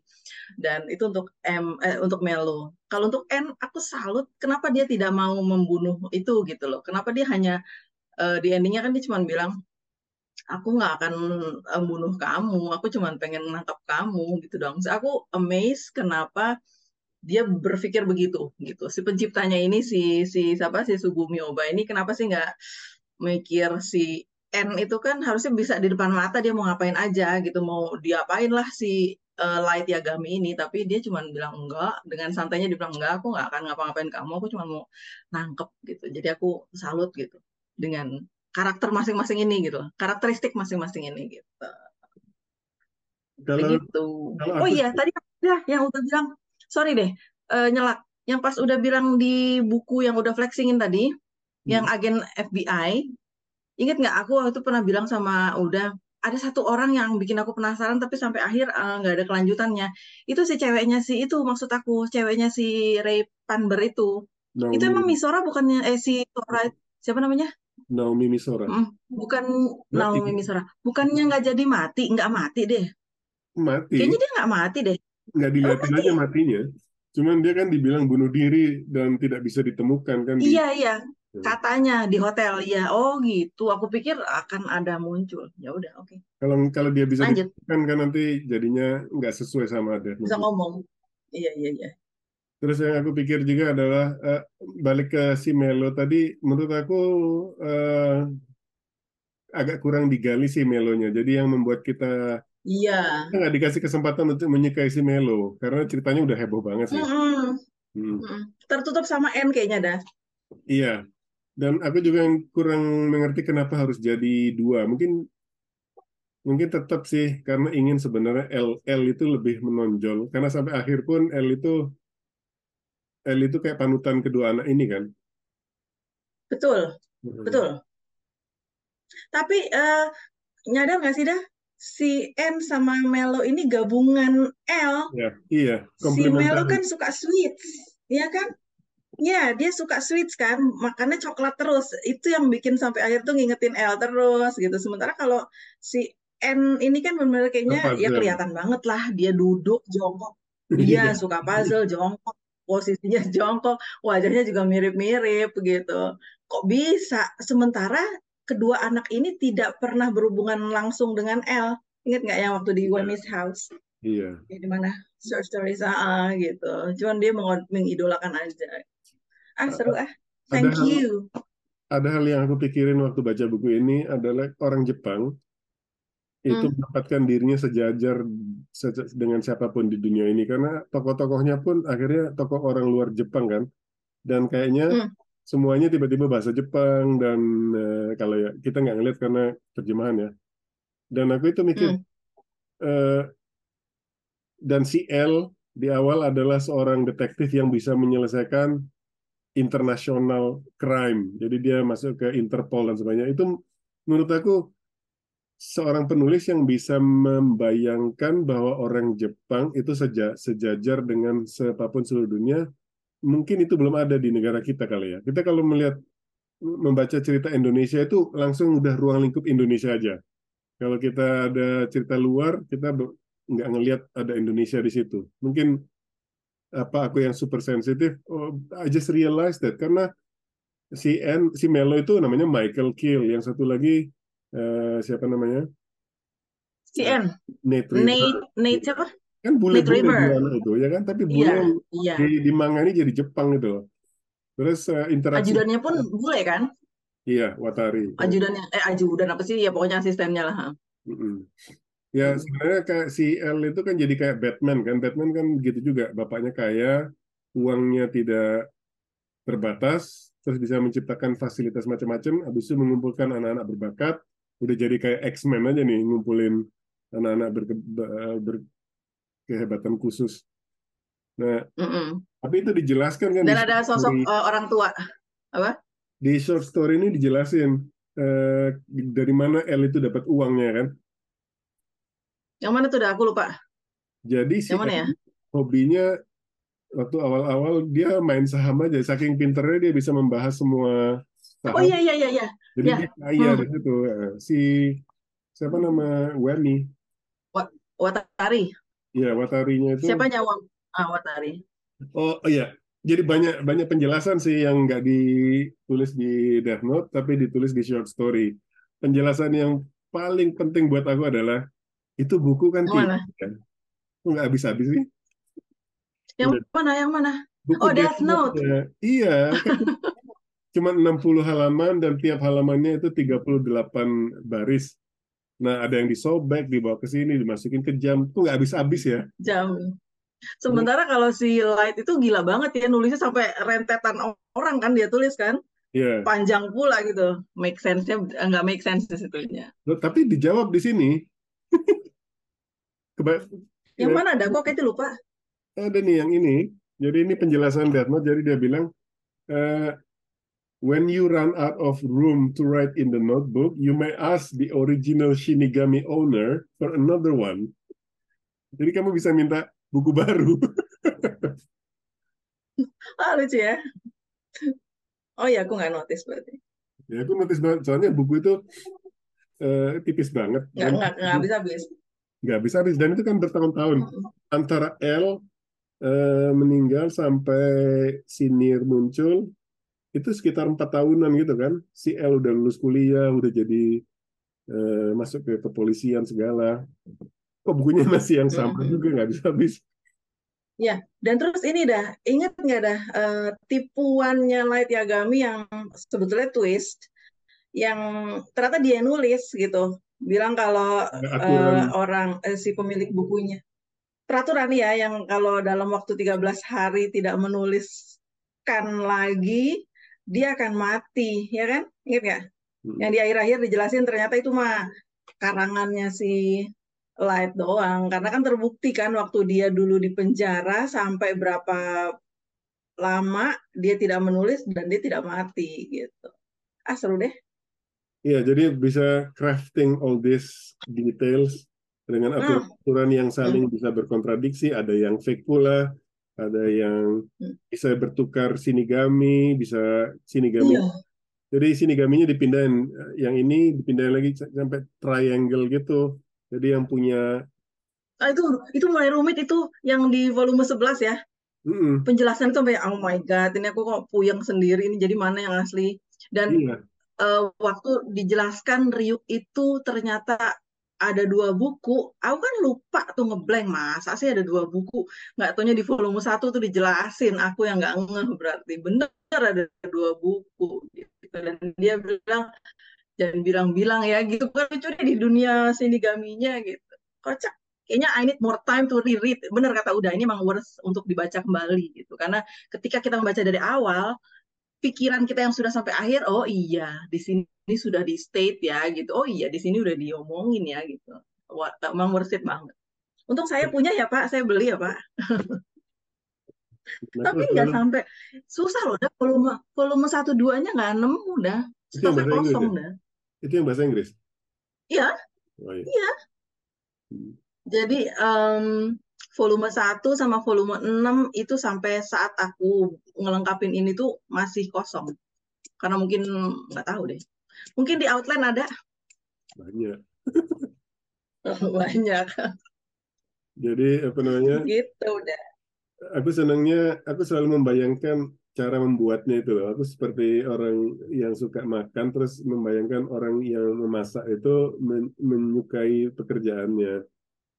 Dan aku bayangkan menciptakan cerita seperti ini tuh pasti seneng banget kan. Karena bisa jadi hmm. siapa yang menghubungkan balik lagi ke kreativitas tadi yang menghubungkan dewa kematian nama apel. Dan dia jadi Ya, betul. Riuk. Ya kan? Yang menghubungkan anak-anak kecil ini dengan kecerdasan luar biasa menjadi detektif. Ya, menurut aku itu sesuatu yang belum kita lihat sebelumnya. Sama seperti dunia Harry Potter. Dunia Harry Potter itu kenapa sangat compelling? Karena uh, yang membahas sihir udah banyak. Cerita-cerita yang membahas uh, dunia sekolah, anak-anak masih sekolah, terus berpetualangan sudah banyak. Kayak Enid Blyton dan sebagainya. Nah, ini digabung sama dia. Jadi dunia penyihir, sekolah dan sihir. Sekolah. Jadi aku baca Harry Potter pertama kali itu daya tariknya karena itu. Yang pertama, oh ini jadi kayak cerita lima sekawan ya, karena mereka uh, ada kegiatan di sekolah, habis itu uh, petualangan, ada petualangan juga kayak lima sekawan. Tetapi uh, dunia sihirnya juga compelling karena kita jadi belajar Eh, Wingardium Leviosa kita belajar macam-macam uh, jampi-jampinya itu. Terus mereka ke toko buku setiap uh, tahun ajaran baru. Nah di toko buku itu dia beli perangkat-perangkatnya. It's so elaborate. Jadi uh, waktu Harry Potter cerita Harry Potter itu terbit ada buku-buku sempalan jadi misalnya buku tentang herbologi ilmu-ilmu yang diajarin guru-gurunya di kelas yang membahas uh, tanaman-tanaman aneh-aneh itu. Habis itu ada katalog tanaman aneh-aneh itu. Ada tanaman yang kalau dicabut akarnya terus dia bisa teriak sekencang-kencangnya itu kan. Habis itu makhluk-makhluk aneh-aneh itu ada bukunya sendiri. Menurut aku walaupun belum sebesar walaupun tidak sebesar Harry Potter dunianya, eh, dunia Death Note ini cukup elaborate untuk itu kan. Dan ternyata aku baru tahu nantinya yang aku lupa deh, kayaknya yang pembuat Stranger Things hmm. itu akan meremake Death Note entah tahun depan, entah apa gitu. Aku sekelibat baca di Google deh kayaknya. Kan Jadi ya si, si Jadi di Netflix tahu, itu di tahun, ada di tahun, di tahun depan atau tahun berapa 2020 berapa gitu si pembuat Stranger Things itu mau bikin lagi nggak tahu deh. Udah banyak soalnya. Jadi yang versi Jepangnya itu aja ada dua manga. Jadi jadi kesuksesan Oh, gitu. manga tadi. Anime, Ya, anime. manga itu dianggap sukses kalau dia berhasil serialisasi sampai selesai. Terus puncaknya adalah kalau dia Hmm. di animasi, di animasi itu sukses lagi. Nah begitu udah di animasi itu udah eh, bisa macam-macam, ada merchandise, ada macam-macam kan? Karena eh, ini belajarnya dari Bakuman lagi nih. Eh, karena kes- kalau udah established bisa anime, dia bisa lebih punya daya daya tawar tinggi untuk cerita-cerita selanjutnya gitu kan. Nah, terus yang aku tahu anim bukan anime, dram, eh, filmnya atau serial filmnya Jepang itu ada dua. Yang satu yang kita lihat sama-sama itu, yang anime, Hmm? yang satu orang dimainin orang. Oh tapi seri ya, tapi seri, anime berarti ya. Nah, Maksudnya, tapi Jepang oh, juga. Nah, terus yang 2022 itu ada Amerika bikin film, bukan serial. Jadi film satu jam setengah gitu, yang main yang udah bilang jelek ya. William Dafoe. Jadi ya Si kayak itu, gitu. ya William Defoe ya. banyak hal yang nggak asik sih menurut aku. Eh, ya kalau mau kreatif boleh lah kayak ini kan, kayak yang short story ini kan banyak yang dirubah-rubah. Tetapi mbok ya tetap Hmm. menyenangkan gitu loh. Eh, Iya. makanya aku waktu Kathy bilang ada yang mau reproduksi lagi ya oke lah. Hmm. Nggak terlalu Coba excited. we'll see lah ya, we'll see. ha, Iya bener-bener. Nah ngomongin masalah anime, kita bahas ending. Hmm? Ya boleh. Aku nggak ending, ending versi manga sama ending versi anime, Hmm. ya kan? Ternyata udah udah lihat kan? Lihat kan bedanya dah? Mana yang udah suka? Aku suka dua-duanya karena dua-duanya bisa Hmm. justifikasi sendiri-sendiri. What do you think first? Ya sih, memang sih, memang. Memang sih, memang. Tinggal preference ya. Cuman aku lebih suka em, mangganya. Karena di situ kan dia ada yang nggak masuk akal kalau buat aku di animenya. Ketika dia sudah ditembak sama Matsuda tiga kali tembakan, masa dia masih bisa keluar, masih jauh dan polisi itu masih ngejar, kayaknya nggak make sense. Jadi aku lebih suka dramatisnya eh, ending di manga karena di situ dia memohon-mohon sama Ryuk itu aku suka itu itu ending yang buat aku kayaknya terlihatlah di situ lemahnya si Light Yagami betapa dia ngeplis ngeplis kan sama si Ryuk yang Ryuk yang selama ini kita ngelihatnya Sri Mulat gitu ya lawak banget. Di situ dia jumawa gitu ya dah. Jumawa dia kayak mau nulis lalu dia lalu dia ngeplis ngeplis kan tolong tulis namanya si N gitu. Ternyata dia bilang gue bukan mau nulis namanya N gue nulis nama lo gitu. Di situ tuh aku seneng begitu betapa dia begging gitu. Sementara pas aku mau membuktikan ya kok begini? Dia kenapa dia lepas? Terus dikejar sama asisten kepolisian itu. Kan kayaknya nggak make sense. Harusnya dia udah gitulah harusnya dia udah tewas di situ gitu tapi memang dilihatkan di anime kalau si Shinigami itu duduk di tower ya dah. Hmm. Duduk di tower. Di situlah dia menuliskan namanya si eh, Light Yagami kan gitu. Cuman eh, seneng kenapa dah? Yang jadi gimmick yang Kenapa? patung yang aku punya itu adalah adegan si Ryuk lagi di atas. Terakhirnya ya? Iya. Aku baru Oh, I itu. Aku baru nggak karena aku Iya nggak ya, iya tahu benar-benar ada benar. adegan itu di mana-mana se- sepanjang mangganya. Hmm. Ternyata Oh dari iya, itu. oh iya bener dah. Yang itumu ya, figurinmu ya. Mm-mm. Oh iya bener kan kayak duduk di atas tower ya. Megang Death Note nggak? Megang kan dia Coba nulisin show nulisin us. namanya Light kan Ayo show us. Oh, lagi Oh gitu. Coba di flexing dong, tolong. Ya, jauh lihat deh. Instagram. Hmm, Oh gitu. Oh iya Tapi bener ya. Berarti itu ada di gimana? gimana? Hmm. Iya, cu- berarti itu yang figurinmu itu yang benar-benar memperlihatkan dia lagi di tower nulis namanya Light. Oh, I see. Cuman di anime itu kan dilihatkan si Misa Hmm. yang kayaknya mau suicide ya, dah. Suicide. Menurut udah itu suicide bukan sih? Kan dia si Misa kan ada kan di kereta tiba-tiba dilihatkan, inget nggak endingnya? Iya. Jadi menurut aku eh, secara final Hmm, eh, adegan pamungkas menurut aku di manga lebih hmm, memuaskan karena kita kan betul. setelah Setuju. light ini berhasil berkil, eh, berkelit dari Hmm, macam-macam berkilah mulu ya. akhirnya ketemu si sementara si Nier ini berusaha mengalahkan dengan cara yang seelegan-elegannya. Ele- Aku jadi Elegan mungkin. Aku jadi ingat entah Senopati Pamungkas atau apa gitu yang bilang gini, pendekar terhebat adalah eh, mengalahkan tanpa ngasorake, tanpa merendahkan. Itu it- Hmm. that's the real win. Kalau cuman membunuh dia itu Iya, iya. easy. Tapi Selesai, iya. bukan kalau kalau ini bukannya tanpa ngasorake, ini beneran ngasorake seasor-asornya kan, Me- beneran merendah-rendahkan sampai si Light. Iya. itu terlihat banget eh ketidakber Sengsaranya gitu ya. yes. Mm-mm. Mm-mm. Jadi buat Iya, lebih dramatis kalau menurut aku. Mm-mm.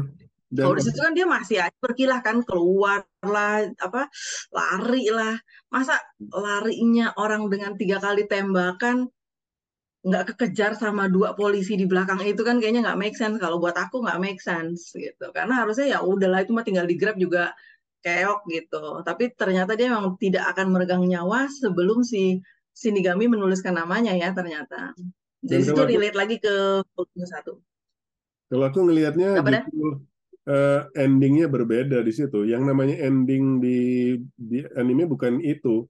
Karena anime setelah dia mati, eh, ada lagi periode setelah si anak buahnya ini jadi kepala NPA.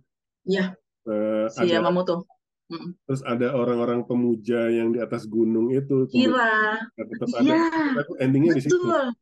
Sementara Betul, yang betul, betul. ini memilih untuk lebih fokus ke adegan matinya si Light. Dan Light. Uh-uh. aku merasa oke lah, ini mungkin nggak terlalu dramatis, tetapi dengan menempatkan si Shinigaminya di atas gedung itu secara, Atas tower. secara visual lebih memuaskan kalau mau berhentinya di situ kan. Iya, iya, iya, iya, iya. Balik lagi ke Betul. tuh pemuja Kira yang akhirnya jadi Yang pakai tudung itu ya dah? Yang Hmm. barisan pakai tudung itu kan? Aku juga Hmm. mikir ini pasti pemuja Kira nih gitu. Tapi itu di dunia mana dah? nggak tahu, nggak jelas dan itu nggak penting juga karena intinya kan Iya bener sih. makanya Osama bin Laden itu nggak dikasih tahu di mana matinya. Jadi dia dibilang ditangkap, dibunuh, terus kayaknya dibuang ke laut atau di mana. Karena kalau enggak, orang yang sudah se-evil-evilnya itu, misalnya kita agree, dia Tetap evil, di kultusan ya. tetap ada yang akan mengultuskan itu. Karena akan ada orang yang berpikirnya itu twisted gitu loh. Beda ya. Mm, Makanya aku sangat mm, me- melihat cerita ini, eh, aku merasa ada juga bisa diambil semacam metafora juga bahwa yang namanya, makanya aku bilang tadi di awal kan soal terorisme yang lebih mudah masuk ke anak-anak umur segitu karena dia akan jadi terjebak dari situ gitu kan. Eh, dan soal benar salah hitam putih bahwa oke kamu punya kemampuan untuk menghakimi atas nama Tuhan, Hmm. ya kan? Nah di sini Tuhannya si dewa kematian itu. Menurut aku kalau mau di si yang lebih luas banyak sih. Dan Hmm. balik lagi bahwa ya dia udah jelas-jelas berbuat jahat. Misalnya udah jelas-jelas eh, Osama bin Laden itu teroris yang membunuh sekian orang, tetapi tetap lo ada orang yang memuja dia, yang menganggap dia ini Memuja dia. Ya, dan segala sesuatu yang secara objektif udah lihat dia udah membunuh orang. Oh, tapi kan itu kata Amerika aja. Yang kayak gitu selalu ada cara untuk mentwist sesuatu yang udah jelas-jelas gitu loh. Makanya eh, eh, di serial Death Note eh, mangganya menurut aku open ending. Ya sudah pembunuhannya sudah berhenti, tetapi pemujaannya masih Ya. bersisa gitu. Kiranya ya. Kayaknya. Kira masih big name banget gitu ya. Malah Mm-mm. bukan L-nya, L kayaknya udah terkubur aja gitu. Kira ini yang kayaknya digadang-gadang itu gitu ya. Nah, kalau udah kan itu ya menghubungkannya. Kalau aku Death Note ini aku eh, lebih ke titik utamanya adalah melihatkan betapa jahatnya manusia itu dah. Karena di sini kan dewa kematian aja yang udah bener-bener ya pasti jahat lah ibaratnya gitu. Tetap aja amazed gitu kan gile ya manusia ya. Si inget nggak adegan eh, waktu masih awal-awal si Ryuk nonton tinju kalau nggak salah. Dia kan amazed tuh. wah manusia gini banget ya, ini beneran nih kayak gitu. Berarti kan dia yang apa ya, dia membayangkan manusia tuh jahatnya di luar perkiraan Shinigami. It shows bahwa sejahat itulah manusia gitu. Aku sih Tapi memikirnya si apa dah? itu interesting point. Jadi sebenarnya apa yang disebut jahat sih sebenarnya? Jadi kalau aku ngelihat Iya sih, mekanisme hidup dan mati itu adalah mekanisme yang alamiah. Jadi eh, survival ya. populasi, harus terkontrol. Kalau orang nggak ada mati-matinya kan ya nggak nggak nggak bagus juga sih buat dunia dan sebagainya. Jadi misalnya dewa kematian Iya itu. Kita anggap wakil kejahatan agak agak nggak fair juga karena dia hanya melakukan tugasnya. Jadi Oh iya benar. Memang tugasnya mencabut nyawa, bener ya. nah, Mm, di betul mana betul. ada kejahatan, Mm. kejahatan adalah yang kita sebut kejahatan kalau ada intensi di baliknya itu. Itu yang dilakukan Light Yagami. Dia tidak sekedar Light Yagami, betul. sebagai eh, mekanisme alamiah bahwa semua makhluk akan mati, dia melakukannya dengan judgment bahwa kamu dalam framework saya adalah orang yang layak saya akhiri hidupmu. Di situ kejahatan. Mm. Dan itu yang bikin si Shinigami amazed. Shinigami nggak kepikir, oh, Iya, bisa ya membunuh orang kayak gitu. kok kamu kepikiran banget ya begitu gitu. Sampai ada yang pas dia sudah yang berhayal-hayal gitu ya. Wah, gue bisa jadi dewa nih. Dia kan bilang kalau nantinya dunia ini akan penuh dengan apa? eh, udah nggak ada lagi yang orang-orang jahat. Lalu Hmm. dia nyeletuk Shinigami. Ya tinggal kamu doang nantinya. Iya, Berarti kan dia mengakui gitu, mengakui lo jahat sebetulnya gitu. Ada sisi jahatnya kenapa jadi begini sih gitu. Dia pernah bilang kalau di antara semua manusia pemegang Death Note sebelumnya kamu yang paling paling apa aku lupa termnya, paling licik atau paling apa gitu. Ingat nggak dah? nggak boring. Dia sendiri amazed. Ah, dia amazed sama si Light Yagami ini. Bener-bener emang Light Yagami emang central karakternya di situ ya. Tapi itu kan, karakter dari itu kan stereotipikal mesiah pembawa ke- berita kebenaran bahwa balik lagi ke terorisme tadi kan.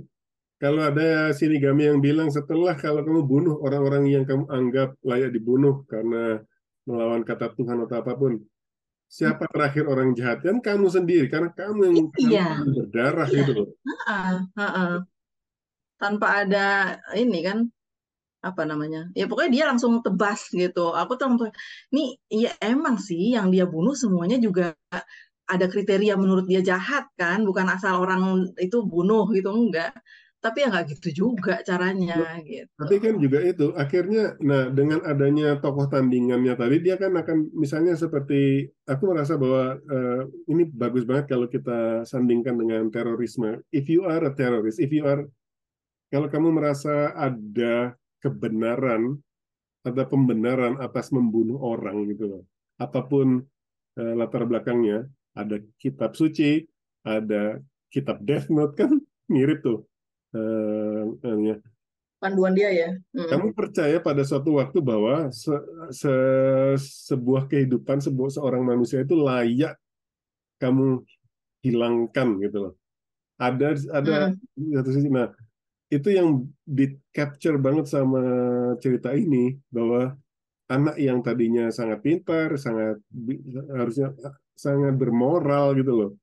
Tapi suatu saat ketika dia ketika kebermoralannya ini dibatasi, nah mulailah dia melanggar moral-moralnya sendiri. Oke, saya, saya saya saya tadinya cuma membunuh orang yang melakukan kejahatan, tetapi FBI ini mengancam eh, keberlangsungan dia keberlangsungan agenda saya ini. Jadi mereka layak lah untuk Mm. Nah, kan gitu kan jadinya.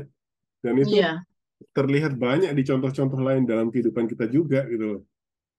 Betul. Dan tapi memang di Note ini juga either di eh, short storiesnya yang terpilih itu kan ibarat- bukan terpilih, yang ngambil itu kan anak-anak pintar semua kan, dah ingat nggak ada? Yang di Hmm. short story juga ada kan, dia merasa gue nggak terlalu pintar-pintar amat, tapi dia suka teka-teki lah, apalah, apa segala macam kan, jadi yang yang intelijen lah ibaratnya gitu kan. Jadi yang chosen tuh bukan anak yang males, tapi anak yang pada pintar-pintar di Death Note ini gitu. Dan satu lagi yang aku. Balik lagi ke proses kepenulisannya, menurut aku si penulis ini Hmm. eh, cheeky juga, jadi nggak semuanya serius. Dia bisa juga memasukin humor-humor kecil di sana sini yang secara komposisi akhirnya bikin balance. Misalnya yang di short story itu Oke, dia pengen ja- slide ya, Gimana? dia udah meninggal. Kita pengen cari eh, eh, sasar. Awalnya kan karena dia bosen, tapi alasan-alasan berikutnya dia mencari orang yang bisa megang Death Note kan karena dia pengen apel. That's, that's Iya, lucu. Si itu dong yang suka si Ryuk dong. Nah, aku Hmm, suka tapi jangankan di, di jangankan di short stories dah, selama di komiknya sini aja kita juga udah di mangganya sini juga udah banyak banget lucu-lucu. Aku sampai lupa. Kayaknya kita perlu satu sesi ngomongin lucu-lucunya mana aja karena aku sampai terpingkal-pingkal gitu. ya. Nih karena gambar aja kita bisa menjelaskan many things gitu kan. Kita sampai memperhatikan nggak perlulah ada yang di dalam bubble-bubble itu. Itu udah lucu sendiri gitu. Tingkahnya si L itu kan kurang ajaib apa gitu.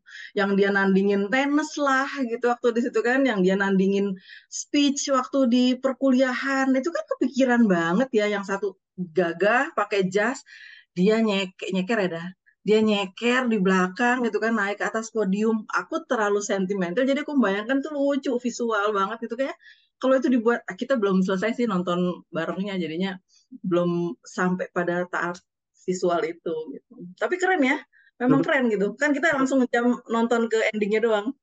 coba cek lagi Gitu. eh, di, di komiknya. Gambar Hmm, matanya L sama matanya Ryuk itu sama loh. Coba cek lagi. Aku begitu ya. aku baru Iya, ngeliat kemarin. iya, Wow, Oke. iya, benar. Ad- apa ya? Si hitamnya itu menonjol terus kayak bawahnya ada ini. Dan waktu aku baca awal-awal, aku sempet nggak sih ngomong sama Uda, dah ini eh, orang ini L bukan sih? Aku kan kept saying that way gitu. Hmm. Sampai sekarang juga sepertinya tidak terjawab.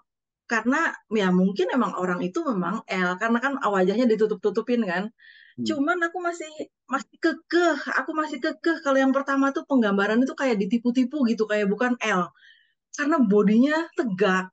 Ketika sudah dia bertemu di apartemen, di hotel, sorry, di hotel, lah kan cupu kan dah, cupu banget ininya begini, penampilannya kayak orang ketakutan gitu. Beda sama yang siluet dia dari belakang sebelum ketemu L, aku sebel, aku sebel, aku ditipu gitu. Aku mikirnya apa ini ada twist lagi gitu. Cuman sampai belakang aku nggak menemukan penjelasan itu. Aku sampai googling, apakah L ini eh, multiple personalities? Ternyata tidak terjawab. Ternyata emang nggak ada tipu-tipuan. Aku aja yang curigaan gitu. Sebel aku karena curang di depan itu digambarkannya beda, digambarkannya keren banget, tegap, ganteng. Begitu jeder dia buka pintu dia begitu ya, lah, rek, Sri Mulat banget gitu dianya gitu kan. Duduknya jongkok, langsung cupu gitu deh. Langsung badannya tuh nggak tegak tapi begini. Lagi piye sih? Ini the, gila. the same person atau the same person apa enggak gitu. Dan aku menantikan sampai akhir nggak ketemu jawabannya. Jadi emang khusus aja kita ditipu. Itu Dan, dah. dan yang di teks ini yang aku baru baca sedikit ya, eh, dia nggak lupa tuh visual-visual eh, cue yang kita lihat dari serial mangganya. Di sini jadi teks, Hmm? misalnya dia suka makaron, suka makanan yang Hmm. manis-manis. Jadi makaronnya itu udah manis sama dia dibuka makaronnya, habis itu Pakai saus coklat. saus coklat lagi biar lebih manis lagi. Habis itu ada baskom yang isinya gula-gula kotak-kotak itu dalam bentuk Hmm, banyak sampai Iya. ujung itu di- ditulis di sini. Dan itu kita, aku gara-gara baru Hmm. selesai baca eh, Death Note lagi, so fresh gitu kan, langsung kebayang visualnya kayak Hmm. di eh, komiknya.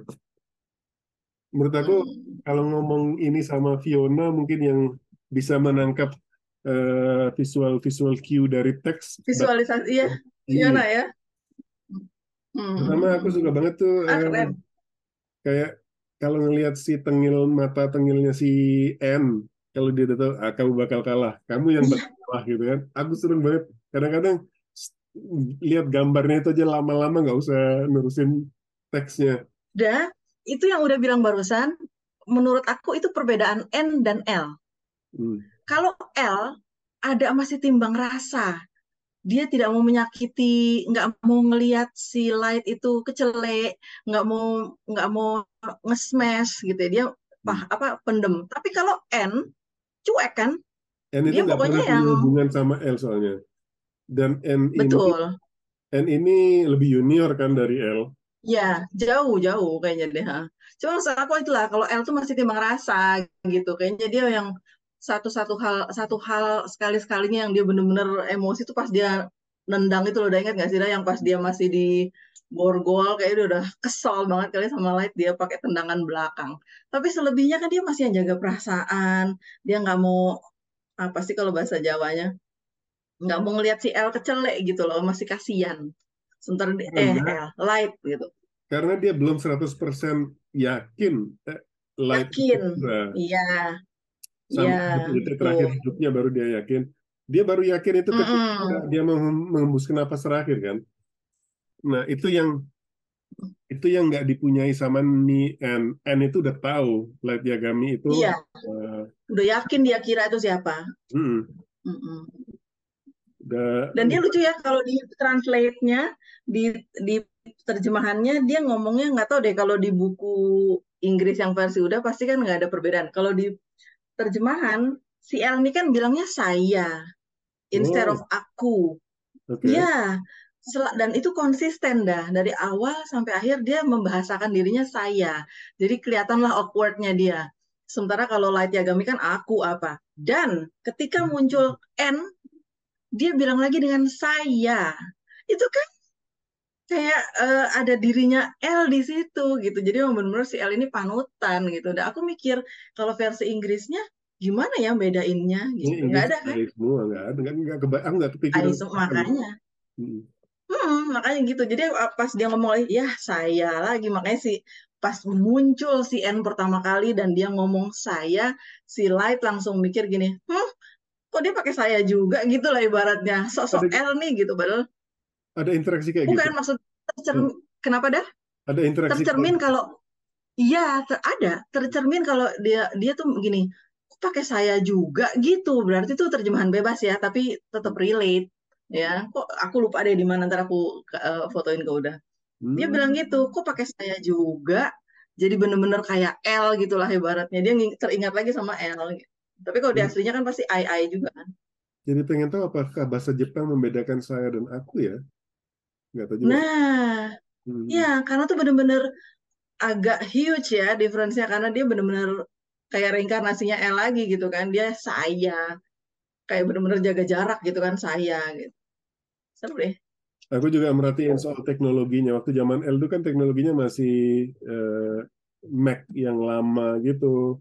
Sementara Aku nggak merhatiin. Oh iya ya. coba jadi kamera Hmm. eh, Mac apa lupa namanya itu. Belum ada laptop, belum ada MacBook Pro atau MacBook. Hmm. eh, oh ada di akhir-akhir ada ke sini laptop itu.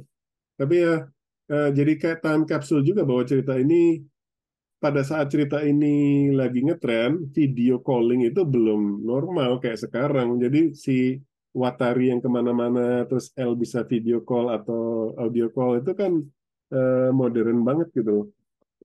Iya, pada saat itu ya. Mm-mm. Nah, Mm-mm. ini kita udah hampir selesai nih. Aku sih dari pengalaman membaca lagi ini, aku jadi pengen membaca lebih banyak manga yang kualitasnya kayak gini gitu loh. Aku sering nanya ke You fine ya, you fine. Nanti kasih tahu aku, ya nanti siapa, aku. siapa pun yang nonton ini misalnya nonton kalau tahu ada komik yang asik lagi tolong kasih tahu ya. Oh Asik iya, betul. Karena aku, Kalau Kathy gimana setelah oh iya, ini? setelah membaca ini aku seneng banget diperkenalkan dengan komik ini gitu. Kayaknya nggak sia-sia gitu. ya, Aku ngikutin semuanya gitu. Mesti tuh nggak ada satu titik pun yang bikin aku ah males ah.